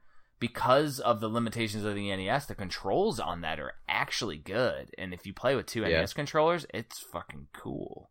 Right. you play yeah. with one NES controller, the game's shit. Like Oh, I'm it's sure, yeah. terrible with one NES controller. But when you Mhm. have two and you can use the you can play the game the way it's meant to be controlled, it's outstanding. Yep. yeah. Yeah. So yeah, but just hit me up online when you when you're uh starting to get Yeah, interviews absolutely. for the arcade thing. I mean, I know a lot of people. I can let you know who I know and whatever you're thinking because Yeah, I think my first step is I'm uh, trying to put together, you know, like a five minute trailer type thing, just so I have something to show to arcade owners to, you know, show them that I'm capable of doing this. So yeah, exactly. first. Yeah, that would be awesome, and I know you're uh, uh, definitely capable of getting an awesome ass trailer together. Um, Yeah, I think so. Hope I mean, so. hell, even my one artist, uh, Philo Barnhart, he was involved in Dragon's Lair. yeah. I mean, Oh yeah. Yep. yeah, he lives in. Chicago. That's an easy ass fucking drive for you. Where's Eugene Jarvis? Where he used to live? I think he's up in Wisconsin. Like, Yeah, I thought he was area. around here somewhere. It's like there's a wealth of people around here, which is which is amazing. Like I wouldn't have to go too far to get great interviews. Yeah, exactly. and like, there's tons of opportunity. That's for sure. Mm-hmm. Yeah. I mean, it'd be easy to get a, a Walter. I could get you Walter Day too. He'd be an easy one to get a hold of. Oh yeah. and he's That'd out in that area all the time. So it's just about coordinating. Hmm And Walter's all about getting on camera anyway, so it's perfect. Yeah, yeah. I think he's he's in every movie. I think. yeah. So it's kind of like a, a classic. It's just can't focus it around him. Otherwise, it'd be like, oh god, not again. Oh, yeah. yeah. But actually having him on there, just talking a little bit about arcade since he ran one back in the day. Yeah. Yeah. I mean, that's that's classic right there. hmm Um, yeah, there's a bunch of people that I know too that run arcades on the East Coast and stuff like that. So, be definitely interesting to see. Um, but yeah, we'll we'll uh we'll definitely keep in touch. Um, probably wrap this up. I think we're over two now. Um, Cool. def- definitely doing this because back in the day, gamer listens to uh Hagen's Alley Books podcast, and last week I did like a quick like 30, 40 minute uh hidden gaming gems like unveil Kickstarter launch episode. And he's like, man, you got to make them longer. So I'm like, you're you're you're welcome back in the day, gamer. You're welcome. Yeah. I met him this year at MGC. He's a really nice guy. He's really Oh, cool. Super cool. He was wearing a, a Pac Man suit. Oh yeah, yeah. That was, It's classic. awesome. and, and we did not talk about the Atari VCS yet. yeah, that's all right. Yeah, I think there's enough talk about it. And there's plenty of talk of the Atari VCS. oh um, yeah, yeah. I mean, honestly, just for me, like comparing that to the Retron 77, Retron 77, I can play every Atari game on it, Mhm. and it's affordable. Atari VCS is over 200 bucks, and it's a newer system. yeah, yeah. And It's- as we talked at E3, all the newer stuff is kind of meh. It's the Tar- Atari VCS slash Ouya 2. Pretty much, it's going to be some kind of Linux based system, and Yeah. we're both going to look at it and go, well, it's hitting my nostalgia itch for style, but the games. yeah. Like, like Tempest, looks- Tempest 4000 would pretty. be cool, but I can play that on Steam. So, Mhm, Yeah. like, if I want to play it, I can play the game. Why do I need a $200 to $300 box to play? Right. Yep. that's the price point that's killer for me. I mean, and they have two million backers or three million backers or what, like three three million dollars, I think. Not yeah, backers, it's like, but like they got a lot of support, so I'm we'll we'll know if it ends up being cool, and if that much money, if it ends up being something legit, it'll be in stores. yeah, yeah, for sure. But it's just it's funny how they're attacking like YouTubers talking trash, and it's like, dude, just Yeah. like you hadn't you you haven't made it until you get people that talk shit about what you're doing on on social media. That's true. That's all I see right now on my feed is VCS stuff, like people talking shit about it and yeah. calling it the Coleco Chameleon and all Mhm. that stuff. But I mean, they're literally doing some of the same practices where they're yeah, they're, yeah, they're simulating play. Um, they're on Indiegogo, so they can do that. Um, they're not on Kickstarter. Kickstarter, they'd have to have a working prototype. Indiegogo, Right, they don't right. have to. Yeah. Um, they're completely fine. I mean, they're not trying. They they posted that all the games running were um simulated type deal. Just people didn't read that, and then they went crazy and go, "Oh, they're not playing the real game." It's like, well, they kind of put it in the fine print. Um, Mhm. and they're not intentionally trying to deceive, but they are deceiving a little. Um, but yeah, you really haven't made it until you get some trash talkers. I mean, my first complete SNES, there was a whole Reddit thread to, you know, like talking about how they hated the cover and really. Nice. yeah. Well, it was also around the same time when um the other NES book came out. Like it was a year after my my NES book came out, and Oh yeah. people were a little salty that that there was this other person trying to steal Thunder, and I was like, well, I came out before it, and Yeah, yeah. like now I'm just doing a Super Nintendo book, and just they didn't like the Super Nintendo man that was on the front of my cover, and I'm like, well, the guy who did Garbage Pail Kids did the art. It's still cool, and he's actually on the back of the cover of the book that you have, the definitive edition. Oh yeah, yeah. That Yep, was I the it. that was the cover, and Nice. like it had nothing to do with Super Nintendo. Whereas my NES one has an awesome collage, and I'm like, well, I will get a collage. Oh gotcha. Um, Yeah, yeah. And trust me, with the complete Genesis, there's going to be an amazing collage, and I got one, um, a legend in the in the art business out there. Um, Nice. He's he's a really cool dude. Um, he's to do a, a really cool collaboration piece for the Genesis one. We actually were talking about this last like in the last two days, so um, we haven't signed any deals or anything, you know, but still, it's all passion projects at this point. It's fun. Yeah. Man, well, I can't I can't wait to see all the books that you come up with. It's it's going to be amazing to check all those out. And my kids are gone now, so I can't wait to when we're done here to lounge around and read the new book I got, the complete SNES. It's going to be amazing. So, Hell yeah, man. Yep. Um, so where can people find you so that way you can plug all of your stuff? oh man, all over the place. Hell Find yeah. Amazon, of course, Amazon, Twincadia, and SideQuest on YouTube. Mm-hmm. Same search will find me on there. Uh, giganticnoise.com will be is the it's already up. It's the record label there, and we'll have the Ittle Dew 2 soundtrack out very soon. Do you have a pre-order to Ittle Dew 2 yet? No, I'm going to with it. Probably maybe like next week since it's actually since it's actually in press now. I think I can viably do that. If you And, have uh, a also- link or a page, I will definitely put it in the show notes. Um, oh, good. Okay, cool. Yeah, Awesome. and I'm gonna put links to all your stuff in the show notes. Cool. It'll all be down here. Um, do you have a YouTube short list yet for like Twincadia or any of that? It's like youtube.com slash Twincade or Uh, yeah, that's uh, youtube.com slash twincade, I believe, Mhm. or twincade. I can't remember, but I do have a short, but and not same for the other and, one. And that the I same don't. for SideQuest or no? No, for SideQuest I don't Because I'm gonna post I'm gonna post links to both the YouTube channels. I'm gonna post links to where you can get your stuff on Amazon Prime. Because Awesome. your your new shows, like people need to go on there and support because it's well done. It looks really cool. It's little thirty minute treats. Um, yeah, that way everybody can find you. And then obviously, the main thing they need to go check you out if you're ever in Northwest Indiana in Griffith, Indiana, Twincade. It- Yeah, yeah. If you come there, come say hi to me and let's talk. So And when, when did when did you games. open Twincade? uh, about two years ago, so July of Yeah. 2016. So I've been out of July, the so- area. That's why I was like, man, you asked me like, hey, you know Twin Twincade? I'm like, I'm fucking from the area, and I haven't. But I'm like, Yeah, yeah. I'm in there for a day, and typically it's Kyle and I at his house in Munster in a drunk fest, and we don't go out. We walk Oh, nice. over Yeah, to yeah. Casa. You know Casa over there on Ridge Road. Oh yeah, the Mexican Wendy's. He he lives like right behind it. Oh, like in the in the in Yeah. the condos right behind that's where Kyle lives. So we literally just drink fucking tons of margaritas and then like get ridiculous and we recorded a podcast episode this year. Uh Very cool. which is ridiculous. I'm not far from there. I'm I'm directly. I, I look at Three Floyds from my window. Okay. So I'm right behind right behind Three Floyds. So Nice. Yeah. And and another trivia question too is that VGBS season one, um, Kevin that was on there with us, our other co-host, the guest co-host for the the season, he lives in Munster too, right down the road. oh man, I Yeah. gotta get hooked up with these people. That, that's so cool. I didn't, you know. Well, that's the crazy thing is there's three of you now that I know that have ridiculous NES collections. In, Yeah, yeah. In a little one mile radius of each other, Yeah. like that have souped up and picked up every single game in the area. It's like, oh, like, Kyle Yeah. has been not not actively collecting for many years, but like, Oh yeah. I know Kevin still is. He does a KWK box on YouTube, so it's just another smaller YouTube channel, but he does weekly play, let's plays and shit. Oh really? What's what's it called again? KWK Box. He was one of he was our old uh, co-host on VGBS season one. Really, really cool dude. Um, yeah, but definitely, uh, we'll we'll definitely make sure everybody can check out what you're doing. Um, yeah, thanks for coming on, Phil. It's been freaking fun. Yeah. Thank you so much. Yeah. Thank you so much for having me. And then we'll uh, I'll let you know about when I'm gonna be out. The plan is to be out in the region uh, for Thanksgiving because my wife likes to do a big Thanksgiving out there with family.